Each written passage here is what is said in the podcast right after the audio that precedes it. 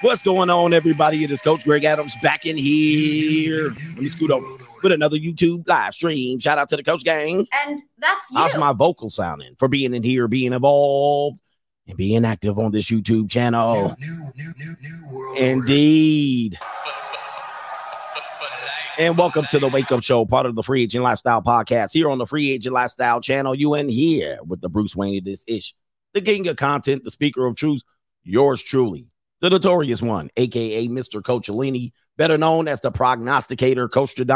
You in here once again with the author of the Free Agent Lifestyle and the Evolution and 52 Things, and the upcoming book is coming, guys, at the probably about the middle of the end of the year, the middle of the end of the year the blue chip mindset. That book is coming, guys. It's coming. And we working on it, man. Appreciate you. And that's you. So anyway, we got a great show today. Blue chip mindset, episode number 59, but we only talk about women. Yes, indeed. The blue chip mindset where we get our money on our mind and our mind on our money. Plus, plus we will mix, mix in a little bit of that female effery. Absolutely. We will do that. But listen, the 59th episode of the blue chip mindset. And um, I think later this week or this evening, we're going to do the second version of the blue chip mindset. I said I was going to add another one, and we're going to do that. Yes, indeed, despite the fact the attendance is going to be low. New, new, new, new, new world. But order.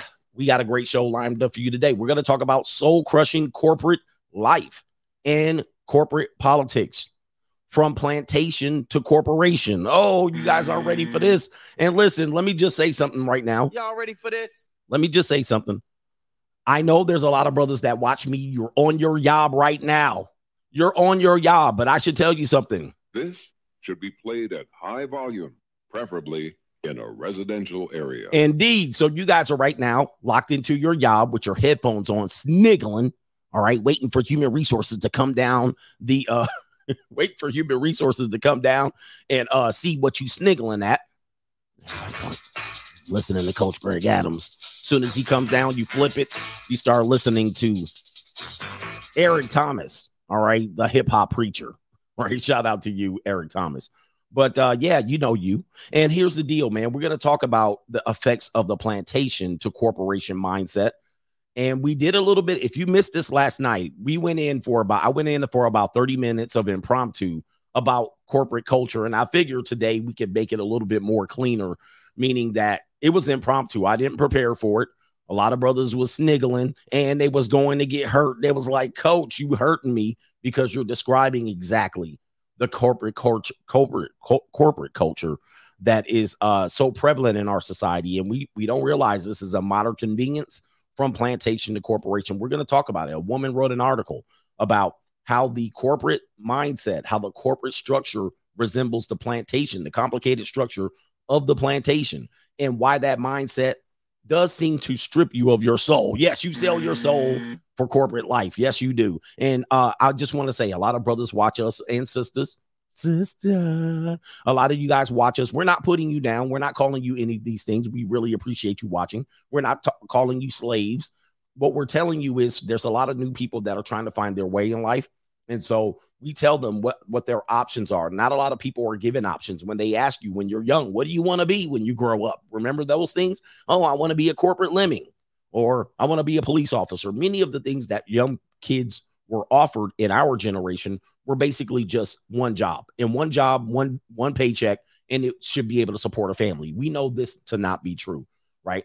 Um so when we say this here and uh, people are going to be definitely sticking up for their corporate life, it's not all bad it provides a good stable income. It provides a paycheck. If you're not very savvy, savvy as an investor, it does offer you opportunities for retirement. Although uh, the pension system has been canceled for many, many years. Many jobs did get offer pensions, but a lot of these pensions and these corporations went bankrupt. Thus, um, one of the things that corporates corporations cut were pensions, all right, because they were not uh, able to support people. Along with that, support people as, as they live longer lives. Along with that, they also cut loyalty out.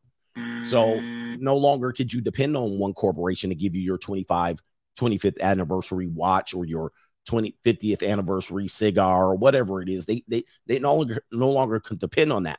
So when you're joining corporate culture, what you're also joining is, although they provide you with stability in a one stop shop, what you're also joining is job hopping. Okay. Job hopping is very prevalent in our culture. We have websites, monster.com, LinkedIn, and these sites offer people an opportunity to job hop because there's no loyalty, right? Or we call it yob hopping.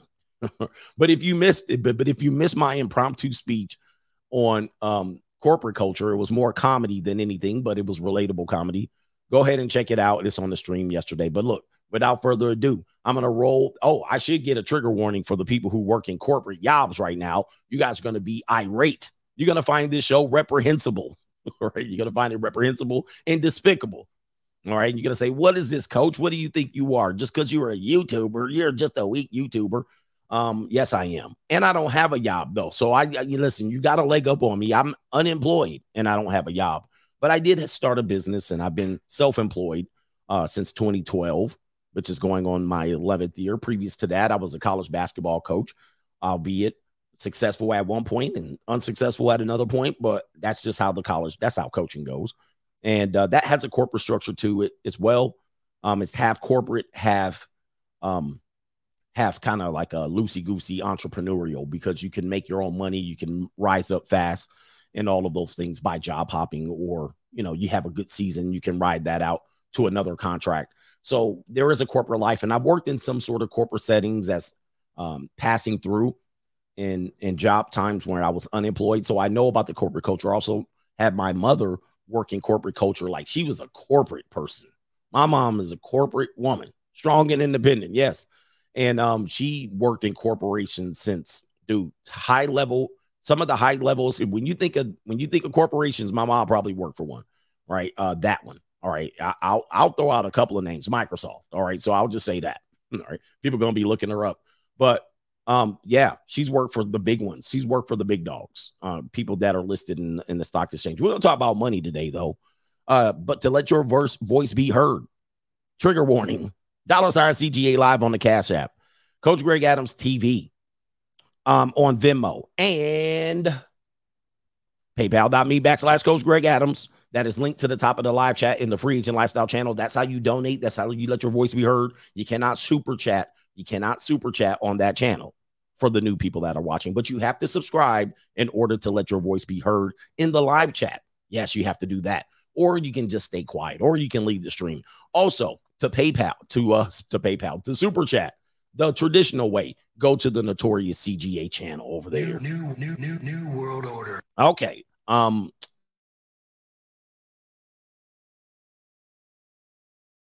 what we doing here? New, new, new, new, new world order. We already got problems with the stream. Oh man, what is going on here, man? Leave it to them. Leave it to them. They already just trying to snipe me out. You see what I deal with over here. You see what I deal with. New, new, new, new, new world order.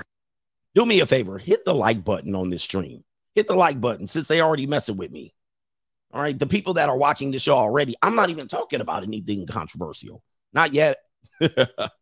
not yet. I'm not. All right, so uh, let's get to the topics of the show and uh, earlier contributions. Albert Wesker says the LSU titillated juices, then will blame Jermaine. You already know it. It is all Jermaine's fault. It's always Jermaine's fault. And she had brothers outside starving like it was a food pantry. She'll break records when she starts her OnlyFans. Yeah, that brother star. Oh my goodness, she's gonna break records, and right now she's we're gonna talk about her. Um, her name slips my mind at the moment because I don't see it crawl, crossing, crawling across my screen. But we're gonna talk about her. She's recently come under some pressure here because a lot of her fans, her fanatics from her social media, are coming to her uh, gymnastics event and they're causing a disturbance. They're, they, she can't, and, and, this goes to the subject matter that we talked about yesterday. Young women are going, they're, they're, they're at the prime of their physical beauty. There's no doubts about it. They can sell it. They can sell it when cotton and corn won't. You can say, oh, older women are better looking than me. To you, you like saggy waggies, but the vast majority of people are going to be attracted to younger women. And this woman's breaking records for gymnastics events. It's crazy. Shout out to Albert Wesker. Also says Wisconsin volleyball fumbled the bag by not monetizing. Yeah, it's it, that was a tough thing to do, man. Wisconsin volleyball could have actually took that across the finish line, but hey, you know, they want to be future judges. Henry Resilient says corporate life is not bad, but you have to know how to maneuver, which is political, right? We're going to talk about the political structure There are traps and pitfalls men must be aware be aware of, and I speak bok bok is as needed. Yeah, you do. And you're gonna have to learn bok bok. You're gonna have to learn chicken bok, guys, if you want to work in corporate. All right, it's called word salading. It's called putting in corporate. jar- It's called corporate jargon. You're gonna have to learn this chicken bok. We'll tell you. We'll talk right here. All right, JJ Frost. Young athletes are expiring daily. The you know who new, new, new. says it could be due to climate change, but we all know it was the you know what. all right, you know I can't say that. Not yet. Expect more bodies to drop this year. Man, my man, the Undertaker. My man coming in with the Undertaker. He tombstoning people. Uh Nate Bit says last night you talked about IP uh being created by workers and owned by the bosses. One of the most best examples of this is the story of Tetris in Russia, which I don't know specifically. You might have to fill me in. Is it the video game Tetris? I've heard some stuff about that as well, but um, I'm not sure. But we were talking about intellectual property and explaining some misconceptions about some stories you might have, have heard of, and specifically it was Nikola Tesla and Thomas Edison, right? So there's story going around about that, but we also talked about and discussed what intellectual property is in that if you work for an employer, you whatever you create, whatever you create, you could create the damn, you could create the secret sauce to cure the cancer. But if you're an employee, it's the employee's intellectual property almost exclusively, almost every time. So, uh, same with Dr. Dre when he worked for Death Row, whatever he created, if he did not own the masters, Death Row owned the masters. Therefore, it was Death Row's intellectual property created by Dr. Dre. Hopefully, you get credit sometimes with your intellectual property. So if you do end your employment, you didn't get screwed. You left your intellectual property with the employer. Period. Anyway, that's how it works. This is one of the traps of corporations. If you are a very creative person and uh, you choose to uh, take the paycheck, but give up your freedom and your intellectual property to corporations, whatever you create, that's what you chose. You chose that. That's a choice. Remember, Kanye said slavery was a choice. He didn't say it exactly like that, but it was paraphrased as that. Well, you chose that, and thus this is the result. You can't change it midstream or after the fact. Okay, you can't change it. All right. Somebody says same thing with 3M and Post-it. Yep. Somebody create the Post-it. Oh, look what I created. Oh, I guess we own that now. Thank you very much. Here's your $3,000 paycheck. Meanwhile, they made ching. Meanwhile, 3M is like, I'm ready. all right. Some things we got to accept without getting emotional. Remember, Deion Sanders says, My emotions are not qualified to make decisions. All right. I'm qualified to make the decisions. If you want to just wrap everything in an emotion and just, oh, that's not. No, it's true. People do sell out. People do sell out. Leo K says, I'm reporting this stream and filing a complaint against you to the Human Resource Department at the Coach Greg Adams channel. And um, where are the ladies of the Human Resource? Uh, here they are. Here's the ladies of the Human Resource Department. Shout out to them. And this is who you'll meet, obviously, when you work in these corporate settings. Yes, the Human Resource Department at your company. Boy, I tell you, these are some fantabulous human beings. I tell you right there. Look at these people. All right, look at them. They're fabulous women, primarily women at that. And if you know the don't know the history of compliance, human resources, if you don't know how the history of how those came to be prominent in corporations, you don't know ish. They're the reason they pretty much run the corporations. All right, human resources run because they're essentially the police. They're the compliance department, the police department that works in the corporate structure, and they police even the middle managers, senior managers, and CEOs. Stony Montana, shout out to the Yob Mob. We got you in here. Whoa, we got a whole bunch. Daniel, but thank you for the support, by the way. Daniel McGee, shout out to you, CGA, and thanks for showing me a different way to live my life besides the plantation. Let me hear that chicken bok. All right. J, uh, J Rome, CGA. I enjoy the Blue Chip Mindset series as much as your normal streams. I've been going through, um, I've been going through on the corporation plantation this week. Okay. You've been going through it. I think you missed that, but shout out to you. You've been going through it as most people do on the corporation plantation, but I'm pushing through it until I can retire at 45. Hit it. All right. Midwest finest says rumor is that Vince is selling WWE to the Saudis. And we saw that coming, didn't we? Yes, we did. Oh my God. I definitely saw that coming. All right. But uh, he's trying to get out of the um public setting, public sector, so he can do what he wants to do. That's all he's doing here. But he got he's sold, he's selling out. That's all it is. Glassy beat. Looking forward to the blue chip mindset book. Yes, me too. Flash says not back at my job yet. Only going back in two weeks. All right. So you got you got a two week break. Rex Gatling. We got some people contributing. Quit my job, coach, three months ago. Now making metaverse apps for a living. Keep pushing, brother. All right. A lot of people are scared to leave the plantation. I mean, the corporate lifestyle. A lot of people, one of the toughest things to do is leave that plantation. People will talk you out of leaving it. They will talk a slave from running away. Don't run away. How you don't know how to read? Where are you going to get this? Where are you going to get work? How you going to survive? Where are you going to eat? Massa gives us all of this. You're going to leave all of this? Yes. Some people choose to leave, and, and that process is very, it takes years to recover from that process. All right. So it's not an instant. Shout out to North South. The only corporation I'd work for is the U.S. military. And shout out to you. Shout out to all the military brothers in here as well. I'm going to do, let me check Venmo. Uh, I don't want to get too far, but what the hell? they making me. You ever you ever go to a website, and this is done intentionally, by the way. You ever go to a website by the way, they monitor everything. You go to the website, and as soon as you pull up the website, you, it, it gives you a second as it pulls up, and you put your mouse and you're about to click something, but it loads up. The last second, right when you're about to click, it moves up and you click something else. All right. Do you guys notice that? That is done by design. That is intentional. It's like they loaded that shit up and they knew where you were going to click and they wanted you to click somewhere else. And as soon as the damn page load up, soon as you move your mouse, soon as you about to click, it something else, it gives you another option. It moves up like that. That's intentional. that is on purpose. That is not an accident. They know how they know they they study you. This is what we're going to talk about corporations. They study your behaviors and they say most people let the most people let the page load up for this amount of time and they click on this button in about 2 seconds. So they know that shit. And then when it hovers over that button, they know it's about time when you're about to click. And as soon as you're about to click, it moves up. Boom. and then you click to something else. And you're like, what the? F-?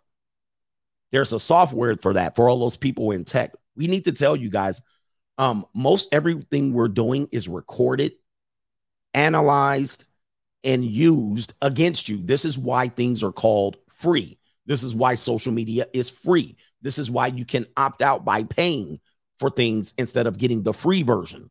But most people are normies. They take the free version and don't realize that you're the commodity, not the social media. The social media is a means to record you, meaning recording you through your phone, through the microphone that you give the app permission to, recording your pictures, recording your contacts. Give us access to your contacts to use this app. Why do you want contacts from my? I just want to use this app why do you need my contact con- uh, contacts? See, somebody says never do the trial version. These are all things that they know most people will do. I'll just do the trial version. I'll just do the trial version with 50 emails. I'll just do this. I'll just do that. And then they're recording you and they're analyzing you and they're using ways to make their product better. This is makes you the what commodity. Data, data, data, data sells. So never think you're getting a damn thing for free out here what they're doing is actually recording you constantly and they're they're finding ways to sell to you all right there's another thing that i just i can't remember what app i use but i always go to it and i buy something there and then here comes something that pops up on the screen soon as i finish buying they're like do you want a free magazine subscription do you want to do this do you want to do that what the hell all right so um anyway all right uh we got Kevin W says, great blue chip mindset topic. I'm starting to loathe the constant meetings. Yes, most of which is just what did you do today? What are you to do? Ad block, any blockers. I don't know what that part means, but he says a lot of my coworkers who are fun to work with are normies. I will have to set up a coaching call with you regarding my YouTube channel. Appreciate you, brother. And here comes the people with all the solution. Clear, clear your caches, clear your cookies. Yeah. I mean, that's a full time job by itself. Come on, man. Look, we know that, but I, we want to thank you. We're not making fun of you, but people are telling you how to get around these things. But again, you wake up in the morning, you just want to go to the website. You don't want to go to your cache and your cookies every week. clear that shit out every day. Let me clear out my cache, my cookies. Let me get this ad blocker. Okay. You know what I mean? See, here we go. Buy a water from this and that, filtering this. All right. Thank you for all the. We really appreciate you. Run incognito, clear your history. Okay. All right. Uh, Centaur Sam says, Coach, your description about corporate life last night had me sniggling at my corporate job, and my coworkers looked at me Martin Lutherly. I appreciate you there, guys. Uh, yeah, man. Yeah, I if you missed that part, if you missed that part, you guys got to go check it out. We'll we might talk about it a little bit uh later. Last one. We got two more, and then I'll get going here. Yeah, we got the Nord, we got the VPNs, run VP. We, we got all these things here. And of course, it's just another step, and it's not a free step. You know, it's not a free step. You got to pay for these things. Most people don't want to pay for these things. All right, anyway, Spike Spiegel, I work at a steel plant, and you would not believe how blue pilled and lost in the matrix my coworkers truly are. Most of the time, I don't speak to anyone, which could be problematic to you. Which could be problematic to you. That that may not be the best strategy.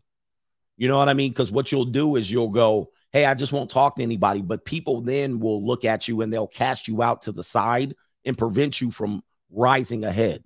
So it's tough. But I get what you're saying. He says, "I just do my work and go home." It's safer the it's safer that way. Um, Watch what you say at work. Watch what you say at work. Okay, here we go. And we have one more, and then we'll get on to the show. Sorry about this, but yeah, we got to acknowledge the supporters of today's show.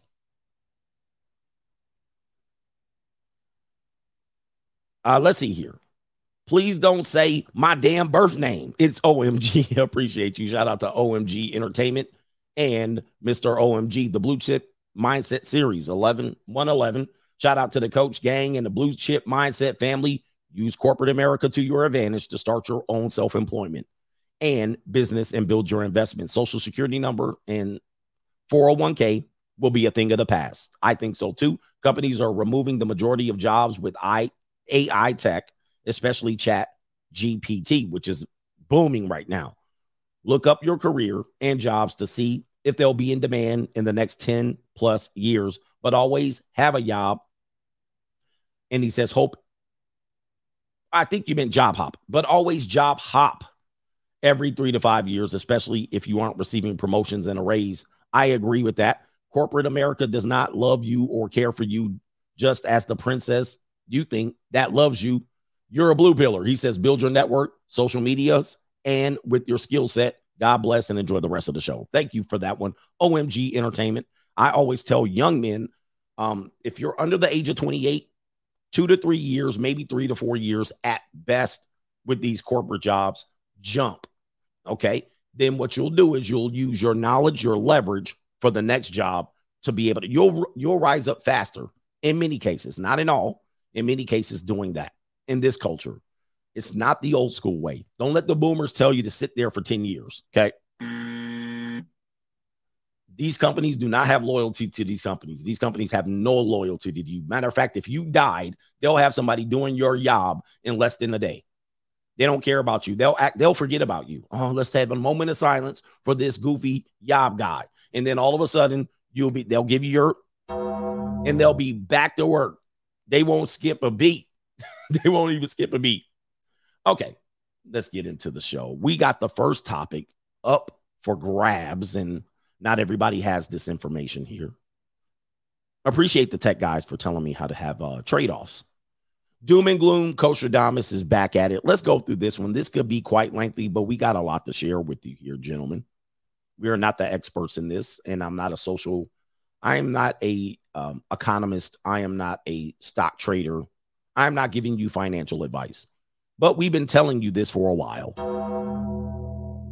We've been telling you that Silicon Valley, the tech sector, and in general, corporate America will be laying people off like crazy. This article appears here in CNN Business, and you know, New, new, new, new, new. Silicon Valley layoffs go from bad to worse. We've been telling, I've been telling you this is going to happen a year ago. I was like, boy, we're heading into tough times. And of course, I took the best route. Um, and it was predictably here we are. Okay. So here we go, right here. Amazon is cutting more than 18,000 jobs, nearly double the uh, 10,000 that was previously been reported, and marking the highest absolute number of layoffs of any tech company in its recent downturn. Right here, this was Wednesday. Amazon joins a massive amount of other companies that are laying people off. Amazon announced the layoffs. Cloud computing company Salesforce said it would be axing about 10% of its staff. And then um, right here, Vimeo is cutting 11% of its workforce. And guys, I want you to know they've already been cutting staff. So this is additional cuts. The following day, digital fashion platform Stitch Fix said it planned to cut 20% of its salaried staff after having cut 15% of their salary staff last year. Okay, so a lot of people choose these jobs because basically you can basically just show up, mail it in, um, you know, follow the thing, follow the steps, work 30% and, and, and just goof around for 70% doing corporate culture and all of this stuff. So these are the things that happen when you go this direction, right? So this is the insecurity of choosing corporate life. The insecurity is that in an economic downturn, you could be laid off quickly. Meta, Facebook, all of these people, people are calling soft jobs laying off like crazy, laying off like crazy. Um, let's talk about this. The 10 worst performing stocks of 2022. Some of you guys are investors, you're heavily invested in the stock. Some people don't invest in the stock market. Some people use what we call like moderate investments with moderate returns, modest returns, and you're totally happy there. Some of you have just 401ks and you allow the corporation to control what you invest in, more or less. But the 10 worst performing stocks of 20 and 22.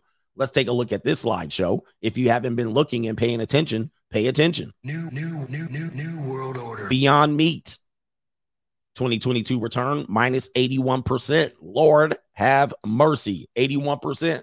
We got adverts here. Twilio, never heard of it, minus 81%. Roku, down 82.2%. My goodness. CureVac, Biotech, 82.4%. We also have Wayfair, 82.7%. Bed Bath and Beyond, that's where your woman goes shopping for nothing, 82.8%. All right, Far Tech, Far Fetched, and then rounding off Coinbase, and obviously crypto took a hit, 86%, 86%. And the real real, isn't that where they buy those luxury goods? Yeah, fake, fake purses, fake handbags, 89.2%. Wowzers, bloodbath. And not only that, you also had companies like Carvana, whose stock dropped. This is reporting here on um th- this was December 25th, 2022. Carvana stock dropped almost 100% in 2022. What's the forecast for 2023? I don't know.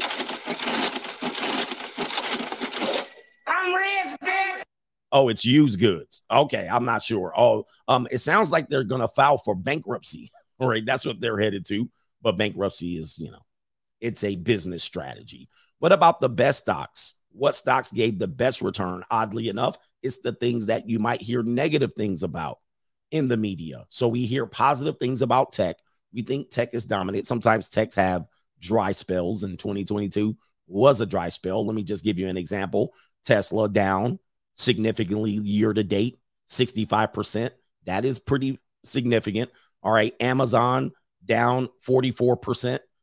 And you had Facebook get wiped out, not wiped out, but they got torn up 26% fall overnight. And they've been struggling to gather a little bit of ground right now. So let's go to the best performing stocks, just in case you wanted to know. And they're normally related to. I want you to, I want, I want you to think. I want you to think. I want to see if you know what stocks potentially, what sector of the, what, let me see if I can go full screen. What sector do you think performed the best? What sector do you think performed the best? And, um, you know, you can put it here. You can put it here and see if you know. Most of these sectors, you don't hear a lot of positive reporting on. You don't hear a positive reporting on. All right. Uh, except for one. Yeah. Oh boy, boy. Some people know. We got some people who know. All right. Look look at that. Energy, oil, and of course, pharma. Well, pharma, you hear positive stuff about, but somebody said chewy. Energy, oil, and pharma crushed it in 2022. Let's take a look. Energy, oil, and pharma. I'm to say these to be the three, and I've already previewed the list, but it is what it is. Pharmaceutical, rhythm. Okay. Up, up, end of the year up 191.8%. Next one, energy, Vista Energy, oil and gas. Oil and gas that operates in Venezuela. There goes an ad. This is you're to see that a lot. Up 193.8%. Advert there. PBF Energy up 214.4%. Okay. We got Transmed Transmedics. This is going to be healthcare close related. The stock is up 222 222.1%. Pharmaceuticals again, Madrigal, Madrigal, 242.5%. Okay. Tidewater, oil and gas services. That's oil and gas, 244.1%. Torm PLC up, and this is going to be uh, a UK based refined, refined oil shipping company, 266%. Pharma, Ver- Verona, up 288%. Here we go. We got the last two. We got tankers, oil tankers. Oh my God. Refined petroleum. Scorpio shares rose 319.8%. And then the hospitality related to oil. It says right here the company provides workforce lodging and temporary housing, and they were up 325.3%. As you can see,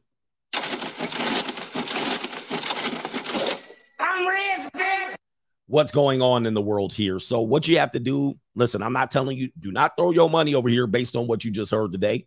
You know what I mean? They already made their they already made their bed. Could they go higher? They could go higher. Could could could tech recover? It can recover. Who knows? But you got to keep your eye on the ball here. It's what it is. Make your investments very, very smart and intelligently. Let me go ahead and close a couple of these pages before it slows down my internet. Uh, you got to really think long term. You got to plan. You got to plan these things out. All right, let me check on. Did I get Vimy, Venmo? Let me check on Venmo. Oh, I got somebody that checked in last night.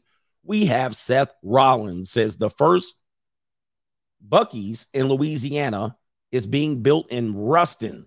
Okay, he says we go in places, big places, coach. Little dog, step aside. We going big time. Larry Leisure paying dues, grateful for the blue chip series, building my credit, limiting my social engagements, and reading more. 2023 is truly focusing on myself and done making excuses. Thank you, coach. Shout out to the coach gang. All right. John B says uh corporate corporation culture is crazy. They try to drain all of your energy so you can't build yourself physically, mentally, and financially. Then they discard you when the numbers don't add up. Don't fall for it. Keep grinding nights, weekends, fellas, as well. So we tell you, the corporations aren't bad. We're not just pissing. We're not listen. It's gonna sound like we're pissing on corporate corporate men today, but we're not. Um, we also t- we're gonna talk about we're gonna kind of tie it into women's mindset with corporate, right? Why it's a plantation mindset. Why oftentimes when they brag to you, it's about some corporate bullshit. Which if you d- understand corporate culture, you're not impressed. This is another layer to the, this is another layer to this argument where women say, "Well, I have a corporate job," and we're like, "And." It doesn't it doesn't make me look at you positively because you got a corporate job. Sometimes I look I look at you and say, I know what mindset you have. You're probably not gonna understand my mindset because I have an open mindset. It's not as structured uh, restrictive as a corporate mindset. Another thing, you got to make sure that if you have a corporate job, you're building your other job as well. You're building another income stream as well as we just showed you with the layoffs, you cannot depend on corporations to take care of you anymore. You cannot do it. They're not there to take care of you anymore. Much of the things that they used to provide to take care of you, they just don't do. They're not efficient at it. And then they will trim the fat. So if they trim the fat, then you're out and you're waiting for. Oftentimes, I've seen corp- corporate people lose their job and then they go in and they're waiting for another corporation to swoop in. And I'm like, what are you doing in the interim? They're just waiting. And a lot of times they they pulled out money from their 401k, their retirement. They pulling out, they're they're pulling out to survive because most corporate people are paycheck to paycheck. Honestly, they are. I mean, I don't know the percentages, but I would, if I would guess the amount of people that on corporate that are paycheck to paycheck, I would say 80, 80% of them. Meaning if they didn't get their check on payday, they'd be screwed. So with that being said, um, they be screwed for the rent that month. Yeah, they rent will be due. Your motherfucker. Now, the mindset is the blue chip mindset is not only about money, it is about lifestyle, finances, and all of that. Not only that, your physical health, which sometimes people lose with corporate jobs because you're sitting down. We tell men you got to get up, stand up, move. Um, and 15, 20 minute breaks aren't going to be sufficient. You got to make sure you're getting up and moving. Not only that, you don't want to be rushing to your job every day. You want to take the time to do. I wake up every morning and I go to my home gym and I do a series of dynamic static stretches and some core work and balance, maybe a little bit of step ups just to get going. 25 minutes. All right. That way I got it out of the way because I know I'm going to be sitting down for three hours. So you got to make sure you get those things in. And that's the blue chip mindset because, yeah, wealth is cool, but you got to have good health, not only physically, but spiritually and emotionally. So you got to get those things in. And sometimes, you know, you wake up just in, in time rush, get dressed so you can get in your drive, commute, or work in your pajamas with your telecalls, and your health is being neglected. So watch out for that. If you are a corporate guy, don't neglect your health. As a matter of fact, I'm going to go ahead on a limb and say your health is much more important because you're going to get drained and you're going to be you're going to be left out anyway. It, you're going to your health is going to lack. Dev says, "What album do you play?" When you need to focus on work. That's a good one. Speaking of corporate, yes, I hope they let you play a little music. And I tend to lean towards music that has instruments, live instruments, or people. Now, it still has a, a sense of low frequency, but I do, when I'm focusing, there's an album called Mint Condition. Um, can't remember it's their second album. I typically play that because they have live instruments and you can play it all the way through. I don't have to stop and skip. I don't have to go on my computer and you know, fiddle with the, the, the little software that you're playing, Pandora, your free music from. So Mint Condition is one, Purple Rain by Prince is another one, Ne-Yo's Libra Scale is another one because they have live instruments and all of those things. Live instruments do feed you. This is why they say classical music is so good. Jazz music is so good to listen to because it refreshes you. It doesn't have lyrics to distract you necessarily and you can play it all the way through. You don't tend to be like, let me skip back to my favorite song and let me put a playlist together. You can play it straight through. Okay. Now choose your own music. You don't have to choose the music that I like when I want to focus. Okay. Choose the music that you like. Anyway, we got uh hold up. What do we got? We got double D Eaton. Pause. Coach Gang, let's get it. Appreciate you. And then Kirby ends up with blue chip tuition. All right. Did I get all the super chats? I um I'll come back to the super chats. All right, here we go. Let's get to the story right here. Olivia Dunne. Olivia Dunne. This is for us to get a little bit of uh, you know, add a MF for the ignorant to hear me. All right, so here we go right here. Uh, Olivia Dunne. If you don't know who Olivia Dunne is, she is the most famous flatback in the world right now. You know what I mean? Listen, it is what new, it is. New, new, new, new world order. And trust me, if you haven't heard of her and you don't think she's famous and she's not your type, don't worry, don't fret. The rest of Generation Z knows exactly who she is. All right. Your kids probably know if they're in anywhere in the middle class or suburban community and they have social media, they know who Olivia Dunne is. And CGA does too. I will fold her ass up like a love letter from the second grade as well. Now, let's talk about why she's in the news. She's causing a stir. And I talked about her before when we talked about college athletes getting paid through what we call the name, image, and likeness. But what happened was because women obviously have a ability to monetize themselves via social media, they're some of the richest college athletes going right now.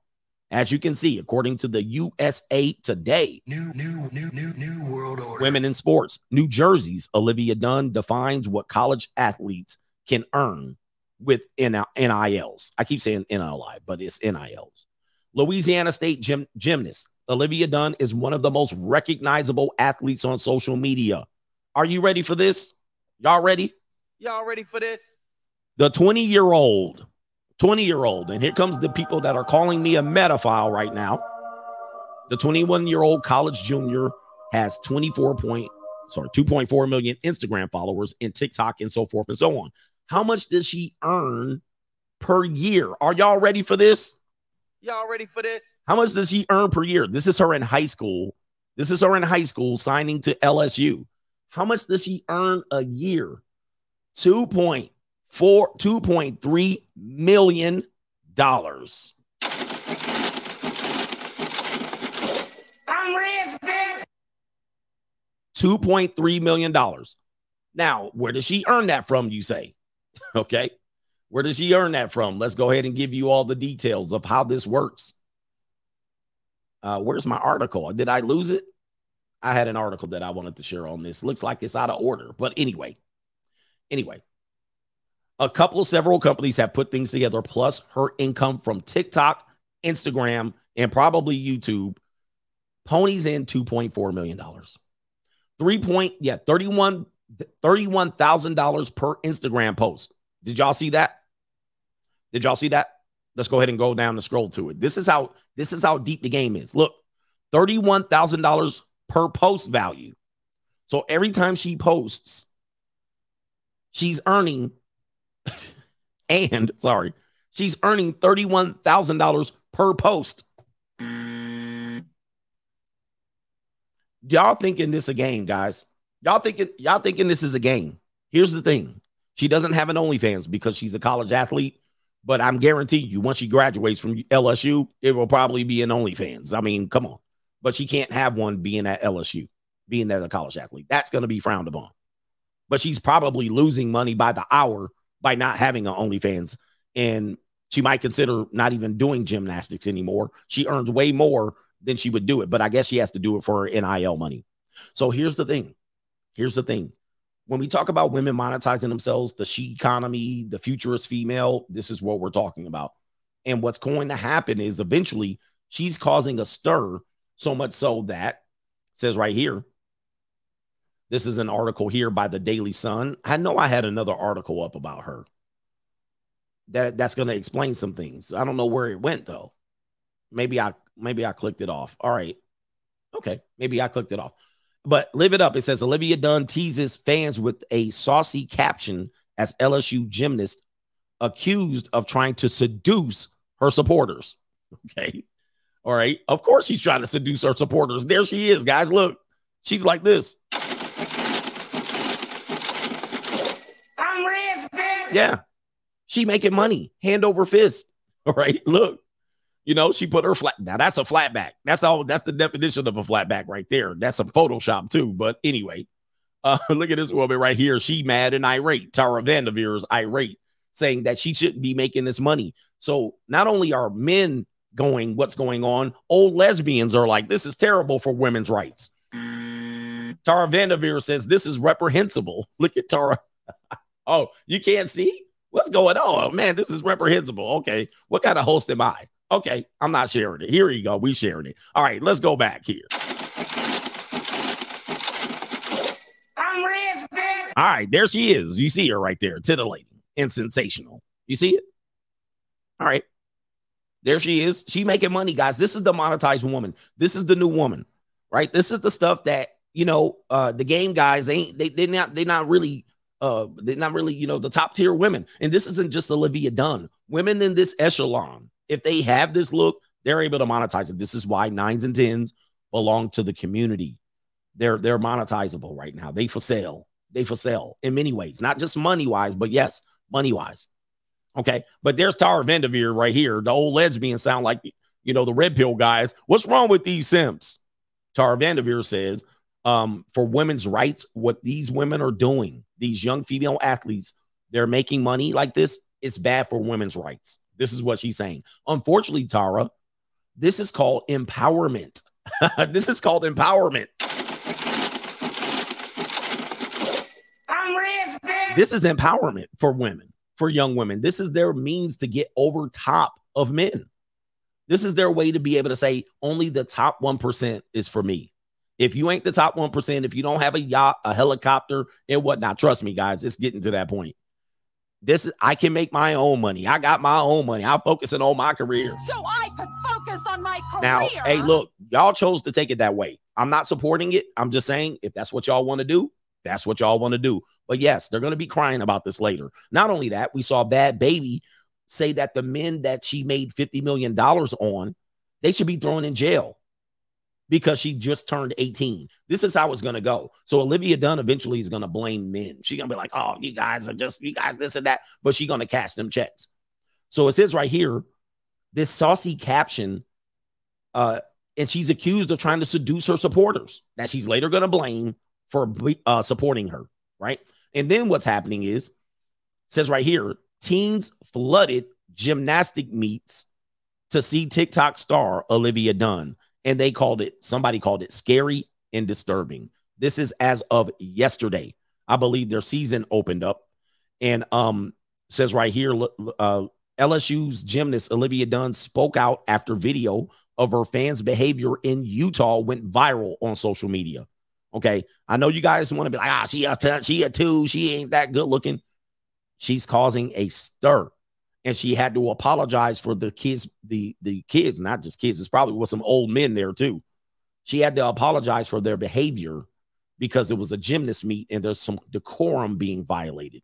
And she goes here on People Magazine and she says, Olivia fan Olivia Dunne asks fans to be respectful after they crowded outside the stadium following a meet.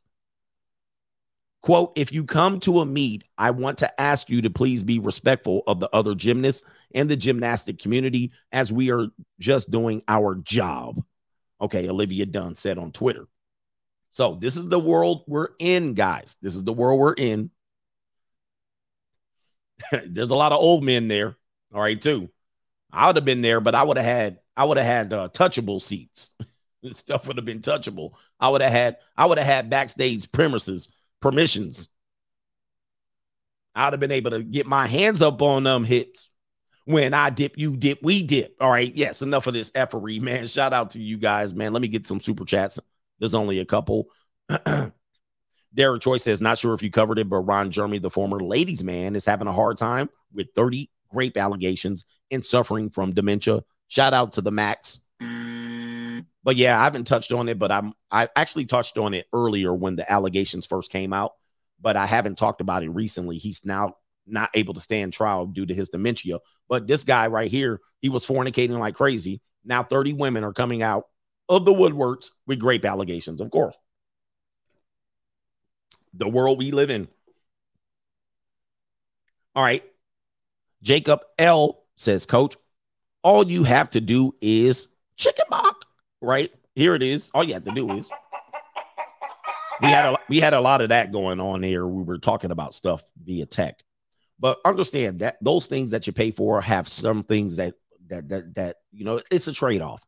It's a trade off, and not not a people, not a lot of people. I can afford to be able to do these things for security and try to knock off ads and use the Brave browser and all these things, but also it also violates the term of agreement for YouTubers. If you're a YouTuber, it kind of violates it when you find yourself demonetized, it viol- violates the terms of agreement um, as well.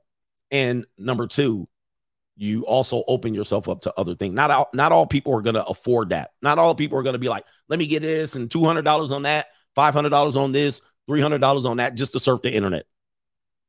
M- let me give you an example. Most people won't pay eleven ninety nine to not get ads on YouTube videos. okay, hold on for a second. Most people won't even pay the 11.99 it takes to not get ads on YouTube channels. And they watch YouTube all day. Think about that. They won't do it. And you want them to pay $200 for this and $300 for that just so their cookies and cache won't clear? Come on. You better it's crazy. They got to wait for the ads to skip. And then there's a non skippable ad and a skippable ad and they won't do it all. They won't do it. Or whatever it is, 99 999. So you're telling them to do all of these other things as well. Most people don't do it. Anyway, Tout Noir says able to work three. oh, Wait, able to work three six-figure remote corporate jobs at once. Most jobs are full of useless meetings. Never stay at one more than three years. Just play the game, get the money, and get the hell up out of there. All right. Anyway, B. Real Mahogany says so. It was never about equality, rather sexuality. Smurfs will suffer. Well, we actually broke that down. We actually broke down how the sexual revolution integrated with the equality movement and how it led to confusion, right? It basically invited the lemmings into the equality conversation because they wanted to be um, skeezers. You know, naturally, they wanted to be out here being uh, uh, defiled and being 304s.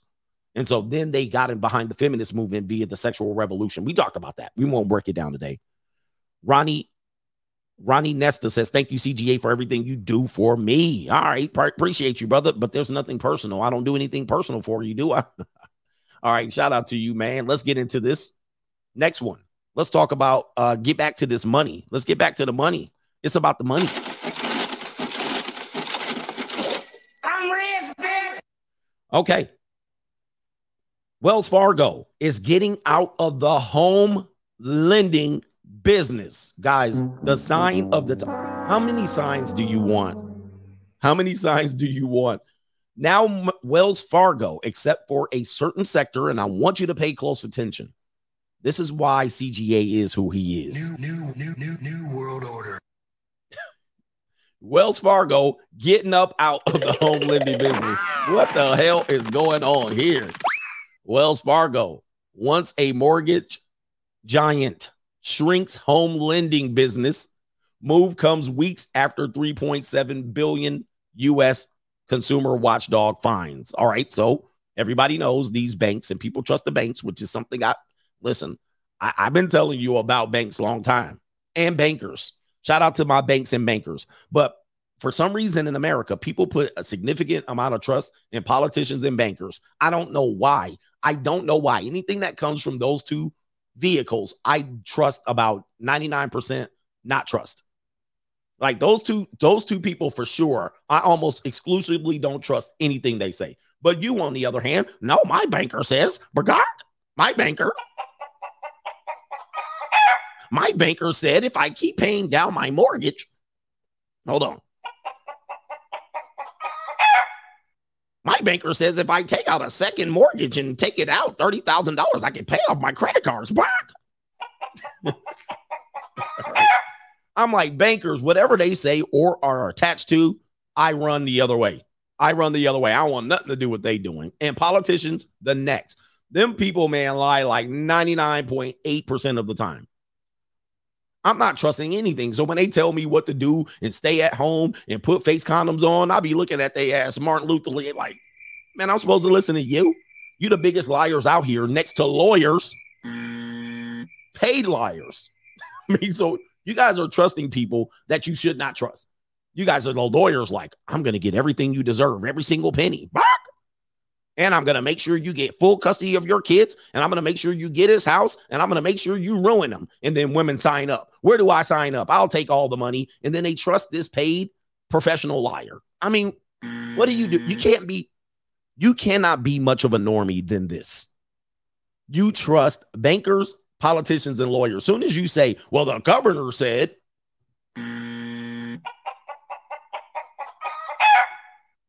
I put you automatically in Normieville. You're a clown to me. I mean, you're essentially a clown. Well, Governor Newsom said, I'm like, clown. anyway, that's a, that's eventually what I say because I can't trust you. I can't trust you as a human being. Like, what? I don't care who, what governor said what. I ain't trusting shit that he said. I don't care if he said the sky was falling. What the hell? Anyway, let's get into this. This is the blue chip mindset series. You do what you want with your life. I don't trust politicians and lawyers and or bankers, but shout out to you. Wells Fargo, a mortgage giant, shrinks their home lending business, but obviously not to everybody. Wells Fargo wants the number one player in mortgages. Mortgages. Can you guys see this? What have I been telling you about mortgages? All right. Is stepping back from the housing market. Sign of the times, man. Sign of the times. Wait, sign of the times. Now, one of the reasons they're stepping back is because they've been exposed. All right. They got exposed and had to pay a lot of fines. But let's get into the key points of this article. Instead of its previous goal of reaching as many Americans as possible, listen, listen closely. The company will now focus on home loans for existing bank and wealth management customers, meaning rich people and who else? Borrowers in minority communities. You mean subprime lenders? I mean subprime mortgages? You mean dummies? You mean people that are going to make the dumbass moves just so they can look cool to their neighbors? All right, yeah, this sounds like oh my god, mortgages. So they're going to their existing wealth customers, their wealthy, rich customers. We'll still do your loan. Don't worry about it. We just won't advertise, but we'll also target minorities. All right. Mm. Home loans at first mortgage, first mortgage, your jumbo loan is 15%. And then your second loan mortgage is at 30%. Yeah, we'll still do business. So they see what's happening and they're getting the hell up out of here, guys. They out. Most of the most of the and they'll be back. They'll be back. But right now they know that the next year or two that getting selling mortgages is not going to be big business because people aren't going to be buying. Uh, despite the fact that despite the fact that the prices might decrease uh, significantly or slightly, we don't know yet. The the interest rates will still be high. They're they're still double. They're still almost double. Maybe they were triple at one point, but then they're going to be double what they were two years ago. So even if the price decreases, doesn't mean anything. People aren't just going to jump on mortgages, and this is all speculation. Another shift will result in a fresh round of layoffs. Up. Speaking of corporate mindset, uh, altogether, the shift will result in fresh rounds of layoffs for the bank's mortgage operations. Executives acknowledged, but they declined to quantify quantify exactly how many jobs will be lost. Here we go, corporation man. corporation is a bi. So Wells Fargo's doing a little skedaddling and they're shuffling. So uh, let's see here. And uh, their stock prices, then I actually looked at their stock price uh, a couple weeks ago here. Shares of Wells Fargo have lost about 24% in the past 12 months. So they lost, there it is right there. If you wanted to know about the money, always follow the money. Shares of Wells Fargo have lost about 24% in the past 12 months compared with losses around 16% for the S&P 500 index. So here you go. All right, they were pushing almost, you know, not almost double, but you know, they were pushing a significant loss compared to the losses of the total S&P. So right there. So with, with that being said, Wells Fargo's on sale right now. You know. Here we go. Blue chip mindset, renting versus buying. This common conversation that we have here. And of course, we welcome all opinions on this one. We don't say one's worse than the other. We just say sometimes what applies to one person doesn't apply to other. And we gave you a, a lot of reasons of why things happen. And we don't put people down for buying and we don't put people down for renting. It's all your own personal choice. However, we don't say this is the number one, this is the slam dunk. like we don't say things like buying is an absolute slam dunk. We don't say things like that. We say some people do well buying and some people lose their ass. Some people do well renting and some people throw away money, but it's not an absolute. And we share that with you so you can make your own decision because many times when you're younger, people will say, "Oh, you're you're throwing away money." Well, if I'm job hopping every 3 years and I'm moving every 3 years around the country, which I did in my 20s, every 2 to 3 years I moved cross country 3 times. Buying a house would not have been beneficial, and during those years, it was between the years of 2006 and 2012. I mean, it would I would have absolutely been ruined. I wouldn't have not been able to hop on opportunities. Let me let's take a look at this post. You will find this interesting. Make your own decision. You'll find this interesting. This is from an Instagram call, account called Personal Finance Club. When people talk about this particular issue, people get their panties in a bunch. But listen to this. Basically, he said home is a mediocre investment. what you will find in the data that we've told you is that people oftentimes who have homes, that's their only investment. It would be their only investment, their only real investment other than a 401k. This is the corporate mindset. And they'll say, Oh, I made this and I did that and I sold, I flipped. Most of the time, they lied. That's what they did. And even at best, it's mediocre. Let's see what it is. For most people, not all. Oh boy, people get their panties in a bun. People get really offended about this con- conversation. But let's talk about it, especially now, because people are going to wonder should they buy homes when the price decreases, when the market crashes? What, should, what are you waiting on? He says, Personal Finance Club, wherever you live, is going to cost you a lot of money. When you buy your primary home, most of your money isn't going towards your investment, it's going towards total, totally sunk costs, which I've been saying as well. So since I worked in real estate, I have a real estate license and mortgage. I've worked in mortgages. I see people sinking money in stuff that really doesn't, is not going to return anything. So he's saying much of your investment isn't going to the house, it goes into sucking costs. And he says mortgage interest, the bank's going to get paid for the first decade. And we showed you the amortization chart here. For the most, the first decade or so, most of your payment is going to interest. The first 10 to 12 years of your monthly payments, the majority of it goes to the bank. It goes to very little of your principal.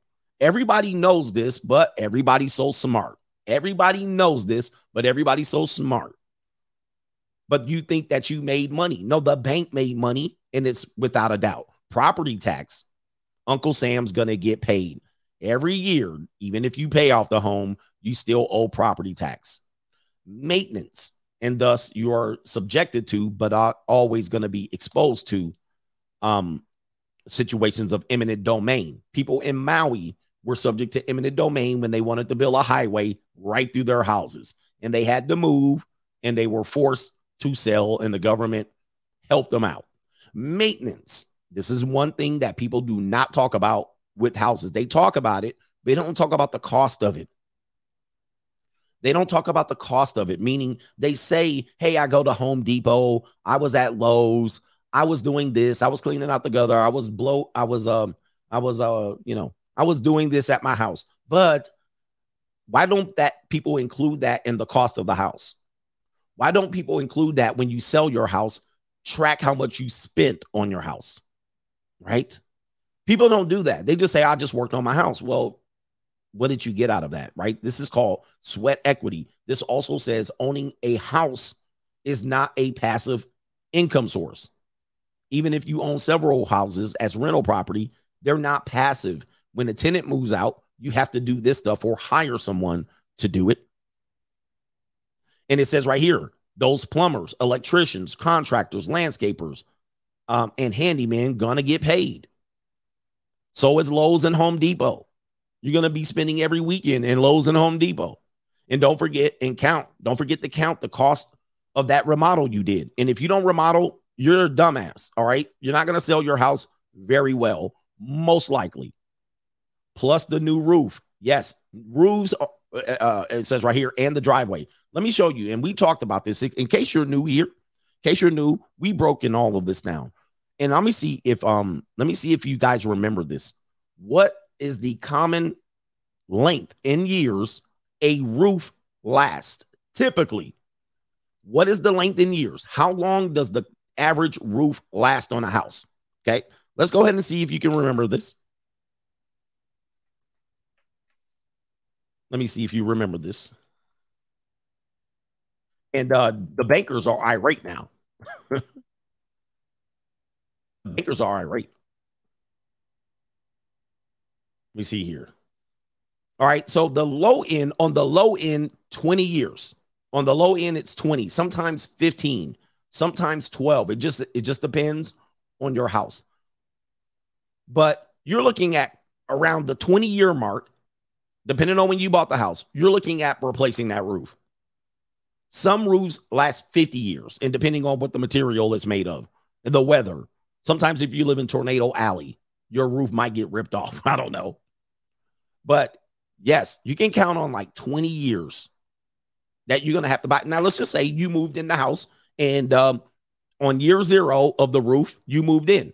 On year 20, where's your income at year 20? You don't know, but it doesn't matter. That roof is leaking and it must be fixed now. Or you're going to have pots and pans around your house. You're going to have a problem with some uh, pests. Okay, so what, what if you can't afford to do the roof replacement? What if you can't afford it? Because sometimes you're on a fixed income after 20 years. You bought the house at 35, at 55, you slow down. But now the roof, what is the cost of a roof? Anybody ever think about this shit? Right? Average cost of a roof. Average cost of a roof replacement. All right, we'll talk about this. People don't think about this. I'm seeing uh, between uh, around eight thousand dollars, and that's a national average. I'm sure if you're in the coastal areas on the east or the west coast, this is going to be much, much more. All right, but they're talking about between five and, and twelve thousand dollars. All right, significant cost that maybe you might not have in cash, and thus you have to put on your credit. Potentially, you might have to take out a second mortgage and thus now you're paying mortgage again. Some people have to refinance their home, take out the money, take out the money in a second mortgage, right? Pay off the credit cards or pay off the repairs. Guys, that stuff happens, man. Some people are saying 25K, 12K easily. All right. So there, some people are saying 30K. And a plus, then if you got solar on it, I mean, guys, let's just call it what it is. This guy's actually going in and telling people the truth. And some people get their panties in a bunch, but but is he lying though? And when I talk about this, am I lying? I'm not lying. I'm just telling you what is. So because people don't know this stuff. People don't know. And then they'll still say, well, it's better than throwing money away on rent. Okay. Listen, we're not telling you that it's better or worse. We're not making that comparison. We're just telling you this investment that you think is significant sometimes is very modest. The truth hurts. We're not telling you it's better to throw the money in rent. What we're saying is be prepared for these costs because they're going to be there and you might not be knowing about it. You're not going to know it at first. What about insurance? The damn Geico Gecko is going to get paid. Realtor fees. If you're a buyer, you pay no realtor fees. But if you're a seller, be prepared to pay fees, realty fees, escrow fees, title agent, broker fees. They're all going to get paid. People get paid off of this transaction. Many times they get paid more than you make off of these transactions in total in total, these people make more than you've made in terms of what you've got from your house, and that's okay. But this says right here, add another 20K or so to this bucket each time you move. Okay. And then he goes in a little bit more and compares the real estate. And we've done this. The average real estate returns in this past couple of decades in this generation has been 4%. The average return in the stock market has been close to 10%. So if you abstain from owning one house as a investment and you didn't own multiple properties, but you said, "Hey, I made buck," and then the stock market did much better with no maintenance, no hidden fees, no nothing. You know what I mean? So anyway,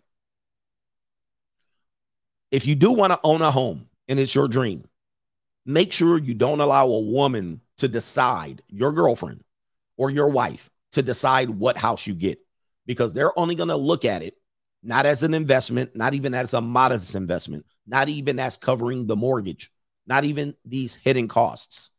We talked about people who are very much displeased when they find out the realities of home ownership, but do not let your wife choose the house. This is a recipe. This is going to be how you get divorced. Okay. Do not do it because that's going to be what drives you into this. It's, it's going to take this modest investment and turn it into an absolute money pit It's going to take this modest investment and turn it to an absolute money pit. Trust me, I've seen it happen, and it's going to be kindling to your divorce proceedings. It's going to be children number number one reason why I'm dragging him through divorce court. Children, house. Those two things will lead her to say, "I need to cut you out of this life, and I get a reward on the back end." Okay, now and that's you. It's not black or white. And I want to just tell people uh, buying house is not black or white. It's not just a, it's better than renting. It's that's a whole conversation. And sometimes it could be, sometimes it may not be. Many times, even in the end, you got very little return and you thought you did. Even on paper, you say, hey, look, Zillow says my house coach is $500,000. I made 120K. I bought it at 350 and it's now 500. And I say, okay, you made 150,000, but you didn't because you didn't sell it. So if you didn't sell it, you didn't earn anything. By the time next year rolls around, the property value might be worth 380 and you did nothing to decrease the property value, it decreased on its own. However, if you do sell, if you do sell the property, I'm going to ask you, what are you more likely going to do after you sell the property? I'll wait. What are you what are you most likely going to do when you sell the property? Tell me. All right. What what are you going to do? I, I already know what you're going to do. what you're going to do is you're most likely going to buy another one. That's what you're going to do. You're going to plunk it right back down into another property. yeah. Here we go. See, dude, panties in a bunch. He says, bruh, why is coach so against home ownership? Did I say I was against it? I didn't say I was against it. I said most people don't know the truth about it. See, people get their panties in a bunch. Most people be losing their ass in the home ownership. 100%. A lot of people lose their ass. A lot of people get divorced over it. A lot of people, I just, I'm just waving the caution flag. I just waved the caution flag. These gums be getting their panties in a bunch. I've just told you facts upon facts upon facts. That's like you coming in here. Why does coach hate women? Why does coach hate, hate women? And I gave you facts. Why does coach hate marriage? And I gave you facts, facts, facts. I don't hate marriage. I told you the reality of marriage. I don't hate women. I told you the reality of women. I don't hate home ownership. I gave you the reality of home ownership. What you're going to do is going to plunk it into another property. And then you're going to be back. Most people, most people are going to be back in the same boat they were just getting out of. Now, the best thing you can do, the best thing you can do is use your logic. This is the blue chip mindset. We don't use emotions here. Why do I hate home ownership? I don't. I use logic to determine if it's the best value for me, maybe for you if you ask me. But it's right here. I'm just telling you what it is. yeah, people be hating on facts, hating on facts. I tell you what it is. Did I hate on it? Did I say don't do it? Show me the point where I say don't do it. I didn't say don't do it. I just said this, this, this, and this. And is it true? Yes, it is. But every individual make your own choice. But if you go in it without knowing these things, it's ignorance. It's ignorance. That's ignorance is your fault. Not just like I say, if you go into a marriage and you're ignorant about facts, and then you, when you get into it, you say, damn, I didn't know this. That's ignorance. I'm just giving you the facts.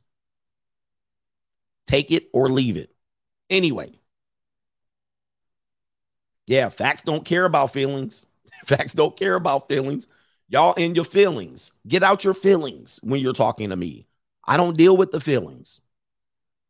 I deal with the facts. Let's stay in here. Uh, let's see here. Transitioning into our main event. Transitioning to our main event. Corporate jargon. We're going to talk about corporate jargon here in a minute.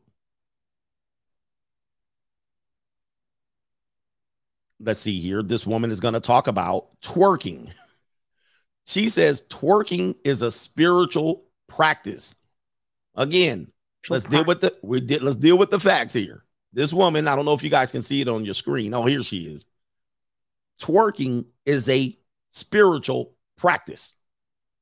See, this will happen when you get in your emotions. Okay. Twerking as a spiritual practice. Let's listen to what this chicken box has to say. She all in her chicken box. Oh, I cut off the volume. What happened to my volume? What did I do? I muted it on accident. Shit. Let me see. Can y'all hear it? Why did I mute it? It says it's muted. I hit something with my thumb. Let me see if y'all can hear it. Speaking is such a primal practice of releasing trauma and somatic blockages and emotions through our body, especially our hips. Mhm. Our hips, now we know, is where we store emotions. Yep. So when you are twerking, when you're shimmying, you are literally releasing trauma, releasing, releasing stored emotions from your hips. When you're bending your knees, you're crouching on the floor, you're connecting to earth, you're connecting to the womb, you're restoring your energy. And that's why it's not even just an African dance, but in Middle Eastern dance, in Latin American dance, salsa mm-hmm. dance, bachata, every single dance form has some form of hip movement to it. This is also why zebras, when they're running away from a lion and they're about to get eaten, and they make it into the nick of time, they shake their bodies off, release the trauma, and they come back to homeostasis. So I started to realize that as I was doing this, I was healing myself through all of these generations of collective trauma that now we know with epigenetics is actually stored within our systems. And I realized that twerking, shimmying, undulating, shaking truly is a spiritual practice. And now I share it as much as I can.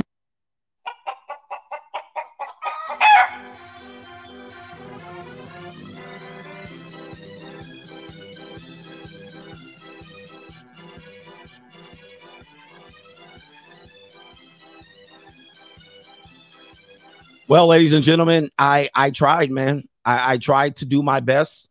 I know people are gonna say I hate, you know what, relationships and houses and women and cars. I I hate everything. But this is where we are. This is what we're doing today. We're, this is where we're going, guys. This is empowerment. This is what skeezers do to as a pastime to come up with all kind of um jargon to excuse three or four behaviors, right? It's a mating call. Sometimes it's basically showing your, it's like the orangutan that shows their buttocks.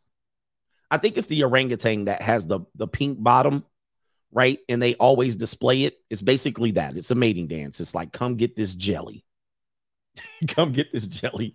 Now we got zebras shaking off the lion, twerking. It's the knees connecting to the mother. It's the baboon. Thank you. Sorry, sorry. It's the baboon. It's the baboon that shows their pink butt, their red butt, as a means to look at what I got.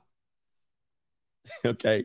Now we're doing the knees connecting to the mother earth, and the emotions are in our hips. Wow. Let's hear that again. Corporate jargon. All right. Let's hear it again. shaking is such a primal practice of releasing trauma and somatic blockages and emotions through our body, especially our hips. Mhm. Our hips, now we know, is where we store emotions. Yep.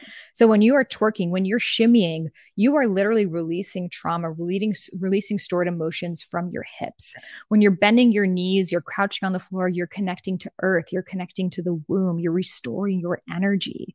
And that's why it's not even just an African dance, but in Middle Eastern dance, in Latin American dance, salsa mm-hmm. dance, bachata, every single dance form has some form of hip movement to it.